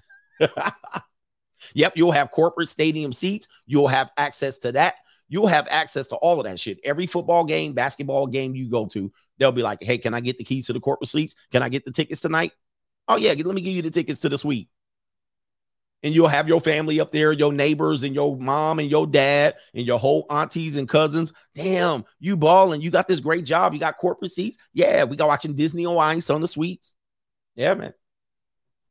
Every now and then, the, the, CEO will take you on vacation. Why don't you come out to the Martha's Vineyard? Why don't you come out to Martha's Vineyard with, with us? Bring your whole family, bring your kids. We'll come out to Martha's Vineyard. We'll have a blast and they'll have a nanny, they'll have a maid and a butler, all kind of shit. People taking them on stuff to do, and you up in there with your damn button-up shirt on vacation in your damn Docker shorts and your penny loafers, and the CEO trying to set your ass up. And do not go get massages to the massage parlor with your CEO. He's recording you because the CEO, hey man, let's go to Cancun, and then you go to Cancun and you bring in all the little senoritas that are under the legal age, and y'all have a time with them, and y'all have a whole orgy, and he gonna use that against you if your job performance slips. Last thing here, this is a solution. Have an exit plan. If you're thinking about getting into corporate life, it could take you a long time to get to the top. So have an exit plan. have an exit plan and all of that stuff and know when you want to get out. When you're young, corporations are fantastic way to get started and get your feet wet, but it gets tougher in a grind when you get older. You see a lot of people succumb get succumb, succumb to ageism, meaning um you know, they they're young in spirit, but they fall behind in technology. Like for instance, um people that are 50 and 60 in certain sectors are getting passed up by people who are 25 and 22 right? And those people, because they're efficient digitally, and you might be a little bit slow in your paper and pencil, you can get screwed up, right? You can get kneecapped by not keeping up with the technology, right? But there's certain other things you can do that you can be valuable. Also, also, one thing that I want to know, uh, acknowledge of this, this is the reason why I exited out of that type of work, is that um, as you regarding the age there, it's tougher when you get older. What will happen is, let's say you stayed at a company. This is just a scenario. You stayed there for 20 years and you worked your way up and you're actually satisfied. You don't want to leave. You don't want to move. You got your house. Your family's good. Your kids are moving out, going to college. You're an empty nester and you're good there. But the job you do, you need more money. Like uh, the company realizes the job you do, somebody, they can hire somebody that's 26 and pay them two and three times less for the same job. But you are like, hey, I'm trying to push forward and I want to keep growing with the company and I want to keep getting raises. But you're trying to hit the 90,000 mark at that company after 20 years. But that company starts looking, going, I can pay a 26 year old 40,000 and they'll do the job two times better and might have a better mindset and be willing to be trained better than you. So they start looking at you as you're not as you're actually you're actually taking up more expenses than you're worth. So they can they can replace you. And the replacement is based on age. Woke culture is another red flag of, of corporate life. The woke culture is pervasive It is almost ad nauseum. Woke culture will cripple you if you're anti woke. And you don't have to say anything to be anti woke. People can feel it. So if they feel any sense of you think somebody's funny acting because they have pronouns or a nose ring or they wear weave or a wig or they're reading rainbow or trans and you're somewhat like a MAGA guy, they're gonna find your ass out. They might look at your social media, which it could be illegal, but if it does pop up, they're gonna find out. All right. And then if they do feel or sense some sort of uncomfortableness, you're out. Okay. Last thing is uh you can't speak honestly, and that could be spirit yanking as well. You want to be able to speak honest about things, but in corporate world, honesty is not welcome unless it agrees with everybody else. So if you're on the fringe of opinions, you often have to bite your tongue on a daily basis and on a weekly and monthly and yearly basis. And that could eat at you as well if you think you just want to say something that you want to say and get it off your chest. Not in the corporate world. You can't be honest. That's just to be out. Eh, It, it's honesty is the worst policy when it comes to corporation. Anyway, yeah, you can't be a conservative. You can't be anti-vax. You can't be anti-pronoun. You can't be anti-mental therapy. You can't be anti any of this shit. And oh, would this person need to go to a safe space, go to a non a space where they can get quiet? What kind of goofy shit is that? If you say anything like that, you're fired. Mm. Yeah, you can't be pro-Trump. You can't say you voted Republican. You you can't really say any of these things. You got to keep it on the low, unfortunately. And uh, if you're black and you're any of these things, oh boy, it's a bad thing. That's a whole nother story being black in corporate as a male. It's very, very tough. It's very, very tough on you. And some of the dudes that are somewhat successful are snidely and sneaky. Them black men out there. Don't trust them. If there's, t- you will rarely see two brothers on the same floor in the same team in the same management group. You ever see a brother a, a, brother, you be like, "What's up, brother? How you doing, man?" You give him the black fist, you give him the handshake, you dap it up, you give him all of this. Boom, you hit him with the snap. Don't trust that brother. Do not trust him. That brother gonna stab you in the back. He gonna be the first one. He gonna be the very first brother to stab you in the back. And he banging all the white girls at the company anyway. all right. Anyway, let's get into these. We're at the three hour mark. Let's clean all of this up. Thank you for the support. And uh, I appreciate your commentary on this one. Thanks for sharing your stuff here. Let me see here. Uh, let's see here. Boy, you guys had a lot of super chats. I missed it because I was talking. Delta Fox says, I have YouTube Premium and it also comes with YouTube Music. Normies also are paying for Spotify when they can get uh pay YouTube and get no ads and music streaming for less. Shout out to you.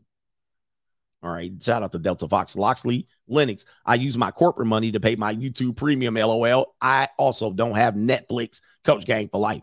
Ladies love cool. See, uh, guys would rather run game on so called free XXs, but not run their cars to deliver food for money. Nope. No, they can't get caught doing that. Agent Machine says, How is it that these women act like they know so much about trauma and yet are clueless completely clueless to the trauma men go through dealing with them? That's actually a good question. For some reason, men can't be experience trauma, right? For some reason. That's an interesting point. But of course, they always have to be the victim. Um, AV Network guy says, Coach, I would hire her and put her on my sales team. She broke down twerking zebras, and her body language showed that she believes what she claimed. Shout out to the chicken box. Lockley Loxley says, "What about living in an RV? I'm com- I'm contemplating doing that to get back on my feet. It's a good step. Downgrading, downsizing, rebuilding yourself, RV, SUV. It could be good living. Many times you might adapt to and find out it gives you levels of freedom much more than apartments and in condos and townhouses and homes. You're gonna have freedom, but you know it's gonna be a small space. So there's just trade offs. Matthew Ramirez, what's up, coach? Just got done, just got doing my divorce. I think got done doing my divorce, took out 80K and told her she can have the rest of the house, got got a waste, got free. I think it means got a waste, got free. So you took 80K and you gave her the house. Did, does she have to pay the note though? That's the question I have. Sometimes you might give her the house, but you still have to pay the note. You have to pay the mortgage. Does she have to pay the mortgage? If so, she's going to lose the house. And then it was all for nothing. I don't know if you guys know that. Sometimes in divorce, they'll give the woman the house, but you still pay the mortgage, or they give her the house and she has to pay the mortgage. And then she's going to end up not happy again. I'm not happy. And she's going to lose the house. Adam Baum says, Love the Blue Chip Mindset series. Shout out to the coach gang. Al, Big Al says, uh, CGA, I'm watching you here at work, spreading the free agent lifestyle. Let them come for me. He's ready to fight for me. MC Hamster, lots of opportunities in trades, plumbing, etc., electric. Then having real estate with your skills. I think you meant real estate. He says there is a huge skill gap and great opportunities for young men.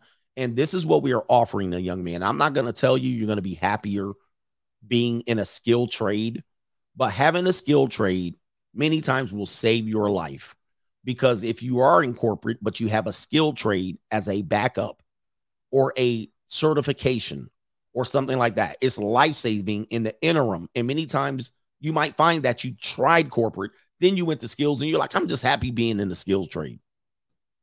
But it's hands on, it's grueling, it's exhausting. Sometimes there's manual labor and there's also politics there. So be careful. Rex Gatling, portable metaverse glasses like any real glasses, is emerging as the new platform for content creation. It's early too. Check it out. I got to write this down. Hold on for a second. Because actually, one of my content creators, Steve Williams, told me about uh, streaming from my Oculus Rift, my I think Oculus glasses. And um, I was like, what? You can stream from your Oculus? I was like, wow, it's crazy.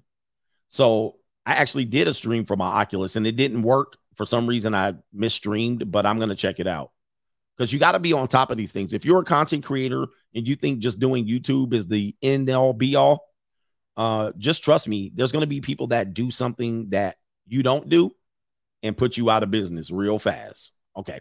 Anyway, I'm going to check that out. King Brodus, Brodicus, King Brodicus. Most corporations are morally ambiguous and ethically flexible, especially at the top.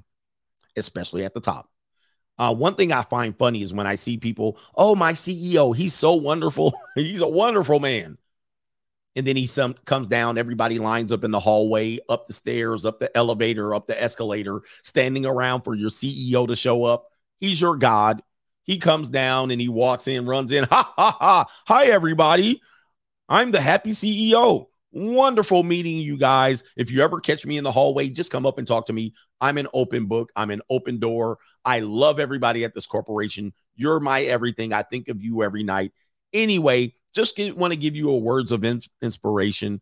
These times are tough, but tough people last, and we are the toughest company out here. We're gonna be the winners of all time. You just keep being chicken bok. You just keep doing what we tell you to do, and we'll be winners. See you anytime, man. Just come up to me anytime. Thank you very much. He glad handed. He's just a politician. Now he back at Martha's Vineyard. Now he back on vacation. Now he on a yacht catching marlin.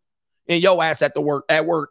Oh, my CEO so wonderful. Soon as you see his ass in the hallway, hi, Mr. CEO. He look at your ass. Who is that? Nancy. Hi, Nancy from, you know, he's got a little underling that's that's Nancy from accounting. She does your books. Hi, Nancy from accounting. He's got the little senior executive in his ear that knows everybody. Nancy comes up, wants to talk to him for 10 minutes. I have 10 minute story to share. Oh, Nancy, I tell you what, look, I'm just heading into a meeting. Can't talk to you right now.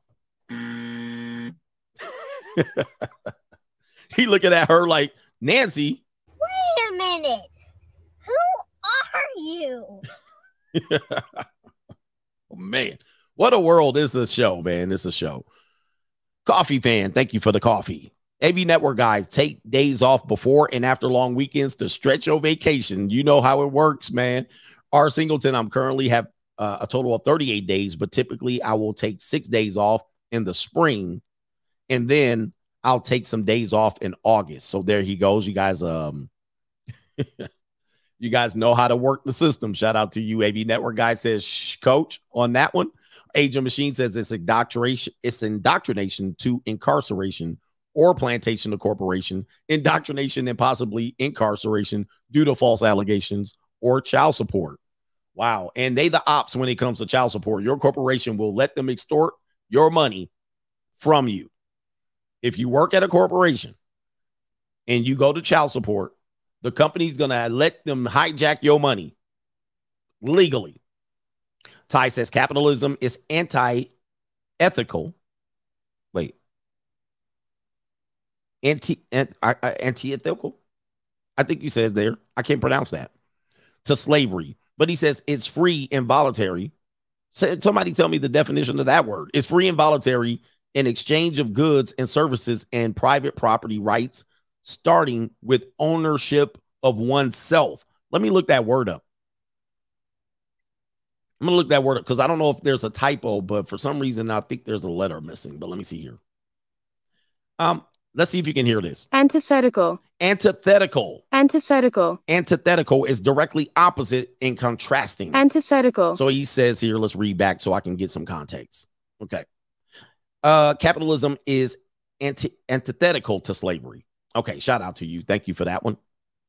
And Schedule P says, Coach is right again. Can confirm we can track log if you're on TikTok and or YouTube and how much data you have streamed to your phone while on the company network. Wow. So if you're listening to me, make sure you're not on the company network on your on your wireless smartphone. Okay. So yes, they can see you. You're logged in, they can see that. Uh, Leo K says you forgot about nepotism. The boss's kid will be your manager. So nepotism is illegal in certain states. Look up, look up what states that they're illegal. So nepotism is not supposed to happen. Some state, some states are anti-nepotism, just to avoid that. Let's see here.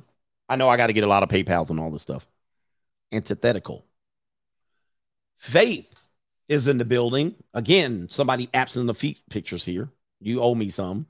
She says, "Hey, coach, remind uh, reminds me of how Tina Turner, based on the movie, only wanted her name for entertainment purposes from Ike Turner, Turner during the ver- during the divorce. So she's saying Tina Turner wanted her name for entertainment purposes only uh, when she divorced Ike Turner. As we know, Tina Turner is not her real name; it was a name given from Ike Turner, and I'm sure he owned it.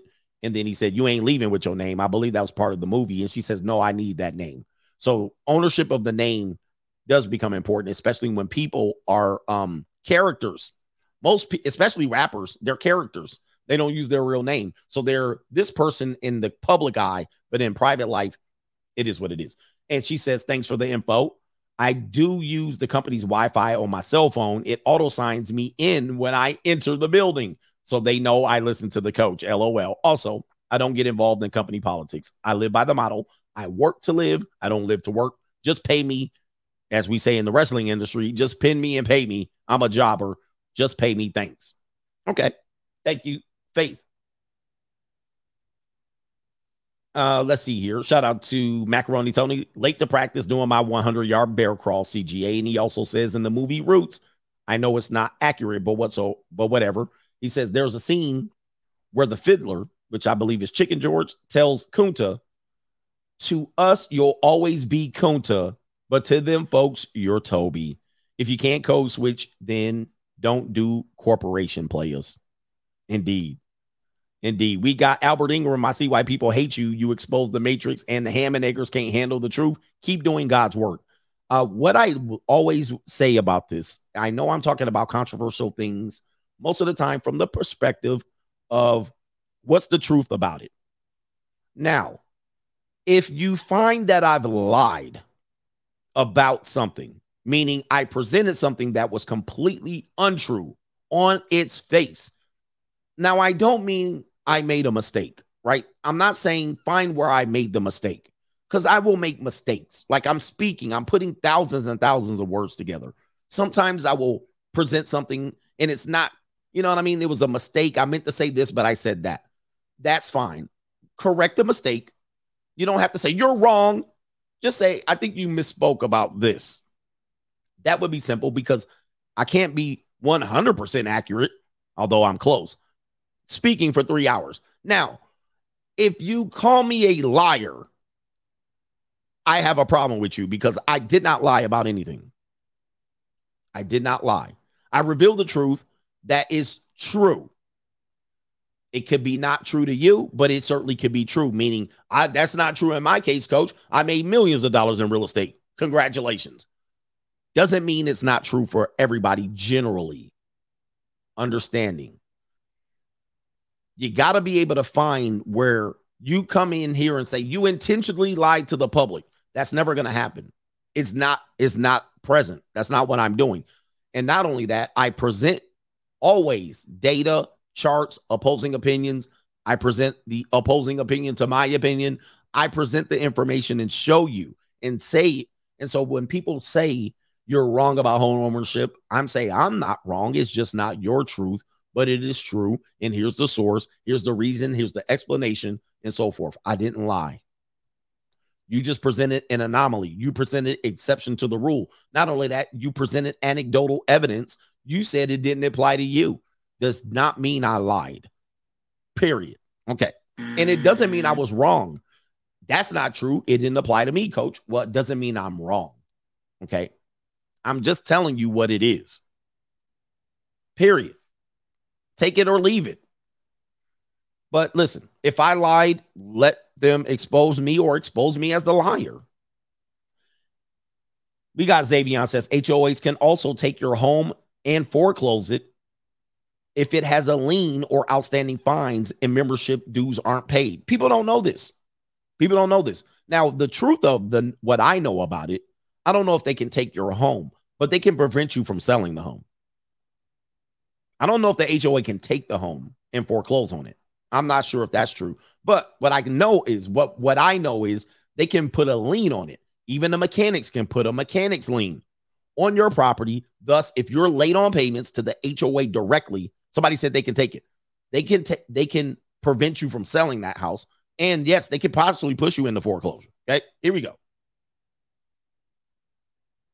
Yeah, they can prevent you from selling it. Do you guys know that? Are you aware of that? And the HOA fees are 90 to 200 bucks. Sometimes they're 400, sometimes they're gr- bigger than you want or can afford. But they if you're behind on their fees but you're current on your mortgage, they can put a lien on your property and thus prevent you from selling it. So can a person that has done work on your house. So these are the things that people happen. Oh, I had a subcontractor. He did work on my house. He tried to gouge me. I refused to pay him. He took me to small claims court. But then he also put a mechanics lien on your property. These things are common. Does it happen to everyone? No. But you refuse to pay the person and they put a mechanics lien and you cannot sell your house. Period. You go to sell your house, you want to put it up on the market, the real estate agent comes back, there's a mechanics lien on your property.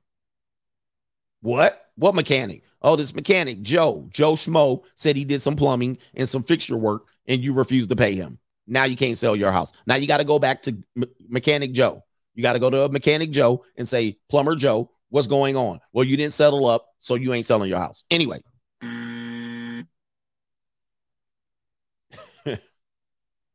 Somebody says, Coach, true to a fault. Too nice, in my opinion, for real. But I'm always cautious of what I say, right? I try to correct. Sometimes I'll misspeak. Sometimes I'll say billion and I meant million. Sometimes I'll do something like that. Sometimes I'll say the dude's going to lose a hundred million, the picture from the Dodger, and it's not true. It's guaranteed money. Sometimes those things happen. And I'm trying to make sure I fill in the gaps. This is why I can get a little bit talky because I can't just say something and leave it at that because you'll be in the comment section. Well, as a matter of fact, so I got to be like, well, in the opposing side. But that's part of coming across to try to bring in a good show. Just so you're not in the comment section losing your mind over some bullshit. And I don't know where you pick out the bullshit. You were wrong, coach. As a matter of fact, there's no Marlins in the Sea of Cortez. You'll be in my comment section with that. I'm like, you took that out of three hours of content. You took Marlins and of Cortez and yachts and tried to disprove and discredit my entire show. I cannot stand people like that, but there are people like that. This is part of the job. All right.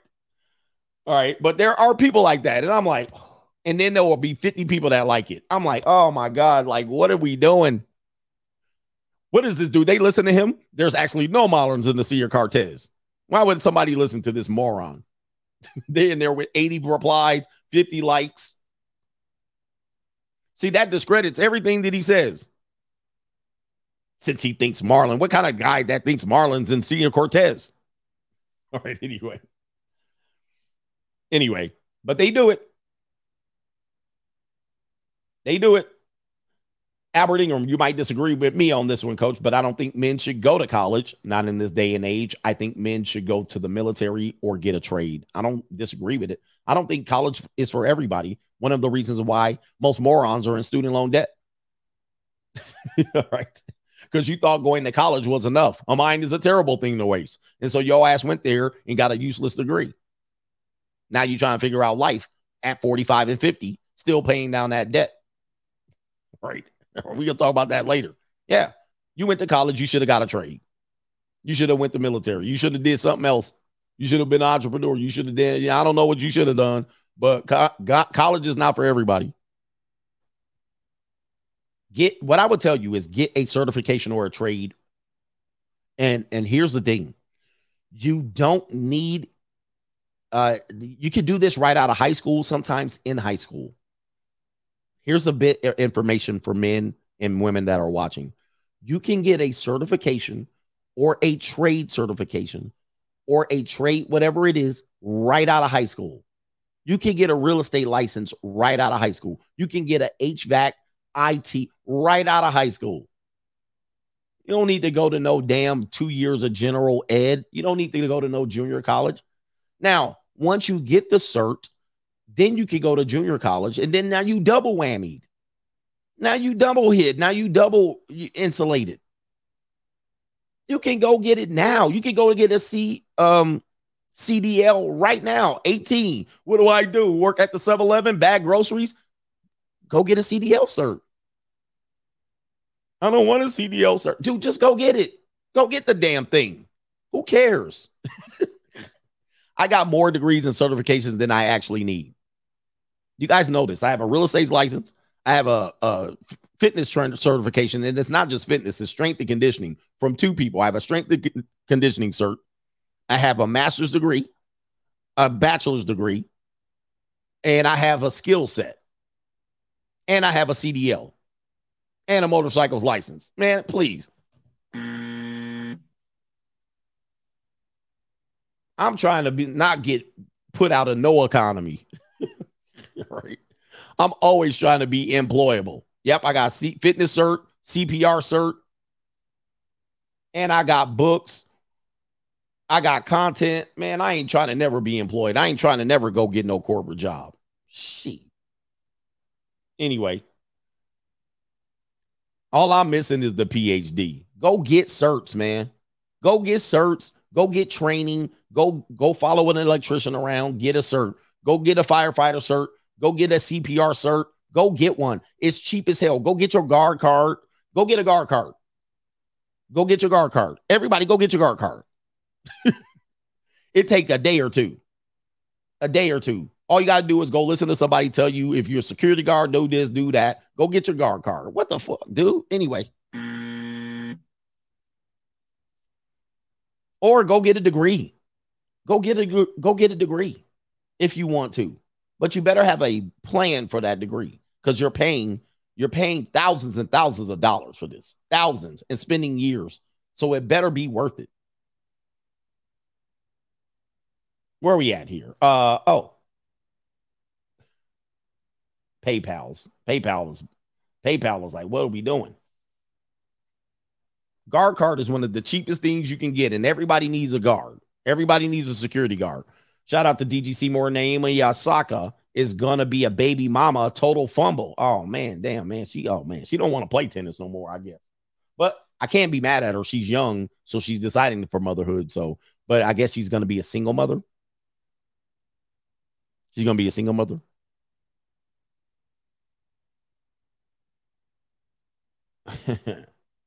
yeah, but guys are always talking about how they can't get ahead, and then I'm like, have you? Do you have any certs? Certs are very cheap and inexpensive, and it doesn't take you that much intelligence to get a certification. Like, you go get the book. Like, you should be never really out of a job barber skills. Like, come on, man. Like, you should never be like, I'm just completely out of a job. Like, don't live your life like that. That is anti blue chip mindset. That's that's loser mindset. That's welfare mindset.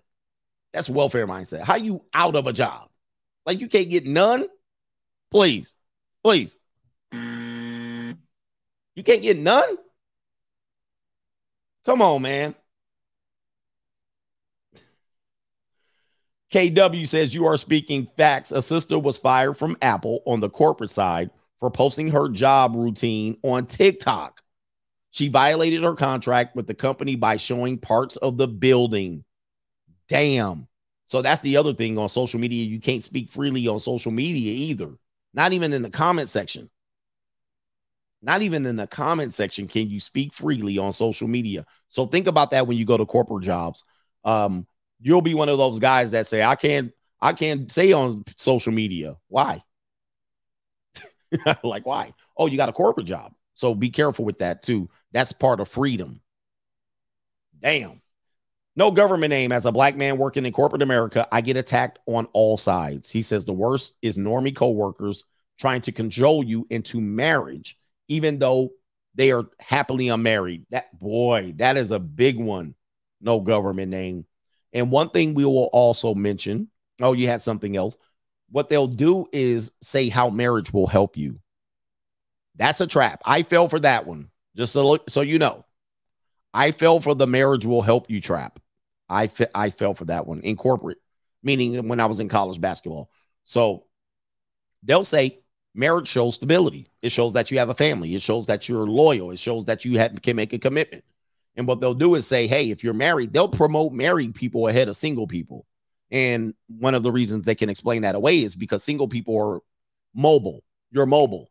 Like I can take a job in Cleveland and leave Cincinnati, or I'll I'll leave uh, uh Des Moines tomorrow because it's just me. But when you got kids in school and you have wife and a home and all these things attached to that area, they know you ain't going nowhere.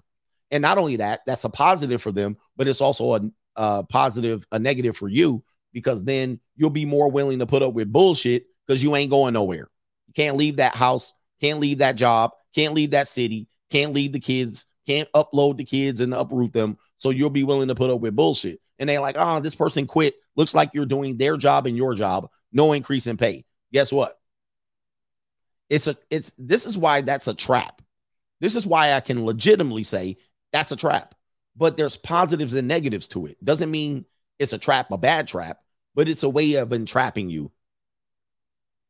Marriage, mortgages, houses, jobs, right? Those are things to entrap you and there are trade offs for great benefits to it too. I'm not saying it's bad. I got to clear that shit up. But it can be a way that they leverage against you. Hey, you you you're married, you're stable, you got you bought a house. Oh, you bought a house. Oh, fantastic. They know they got you. They got you. Okay. Then you you ain't going nowhere. And he also says, coach, you should talk about also talk about how neighbors can use code enforcement to bully people into doing what they want. If there's no HOA, there's also code enforcement, which is a branch of the police, which is some things that people don't know as well. So neighbors can do things to bully you, and sometimes you might have to sue your neighbor owning property. That's another thing that people don't talk about. Things are, you know, things are think trees are in, you know, trees are in the backyard, noise complaints. Uh, there's a whole bunch of things that can happen there as a result of uh, owning a property and people just act like no, just bought a house, just made money and walked away. right? No. There you put up with bullshit in that home ownership. Let's talk about it. Can we talk about that truth without saying it's bad or any of that? Last one. Loxley Lennox says, Hey CGA, I made I make mental health videos at my corporate job. I literally make the content we sit here and clown on. It's soul crushing, but at the end of the day, what's important is I got money. Indeed. All right. Uh, we're at the three hour 22 minute mark. I wanted to sneak this in, but here, what's the opposite of the blue chip mindset? It's the welfare mindset. Lose it. And here's a couple of examples. I'll go through them quickly.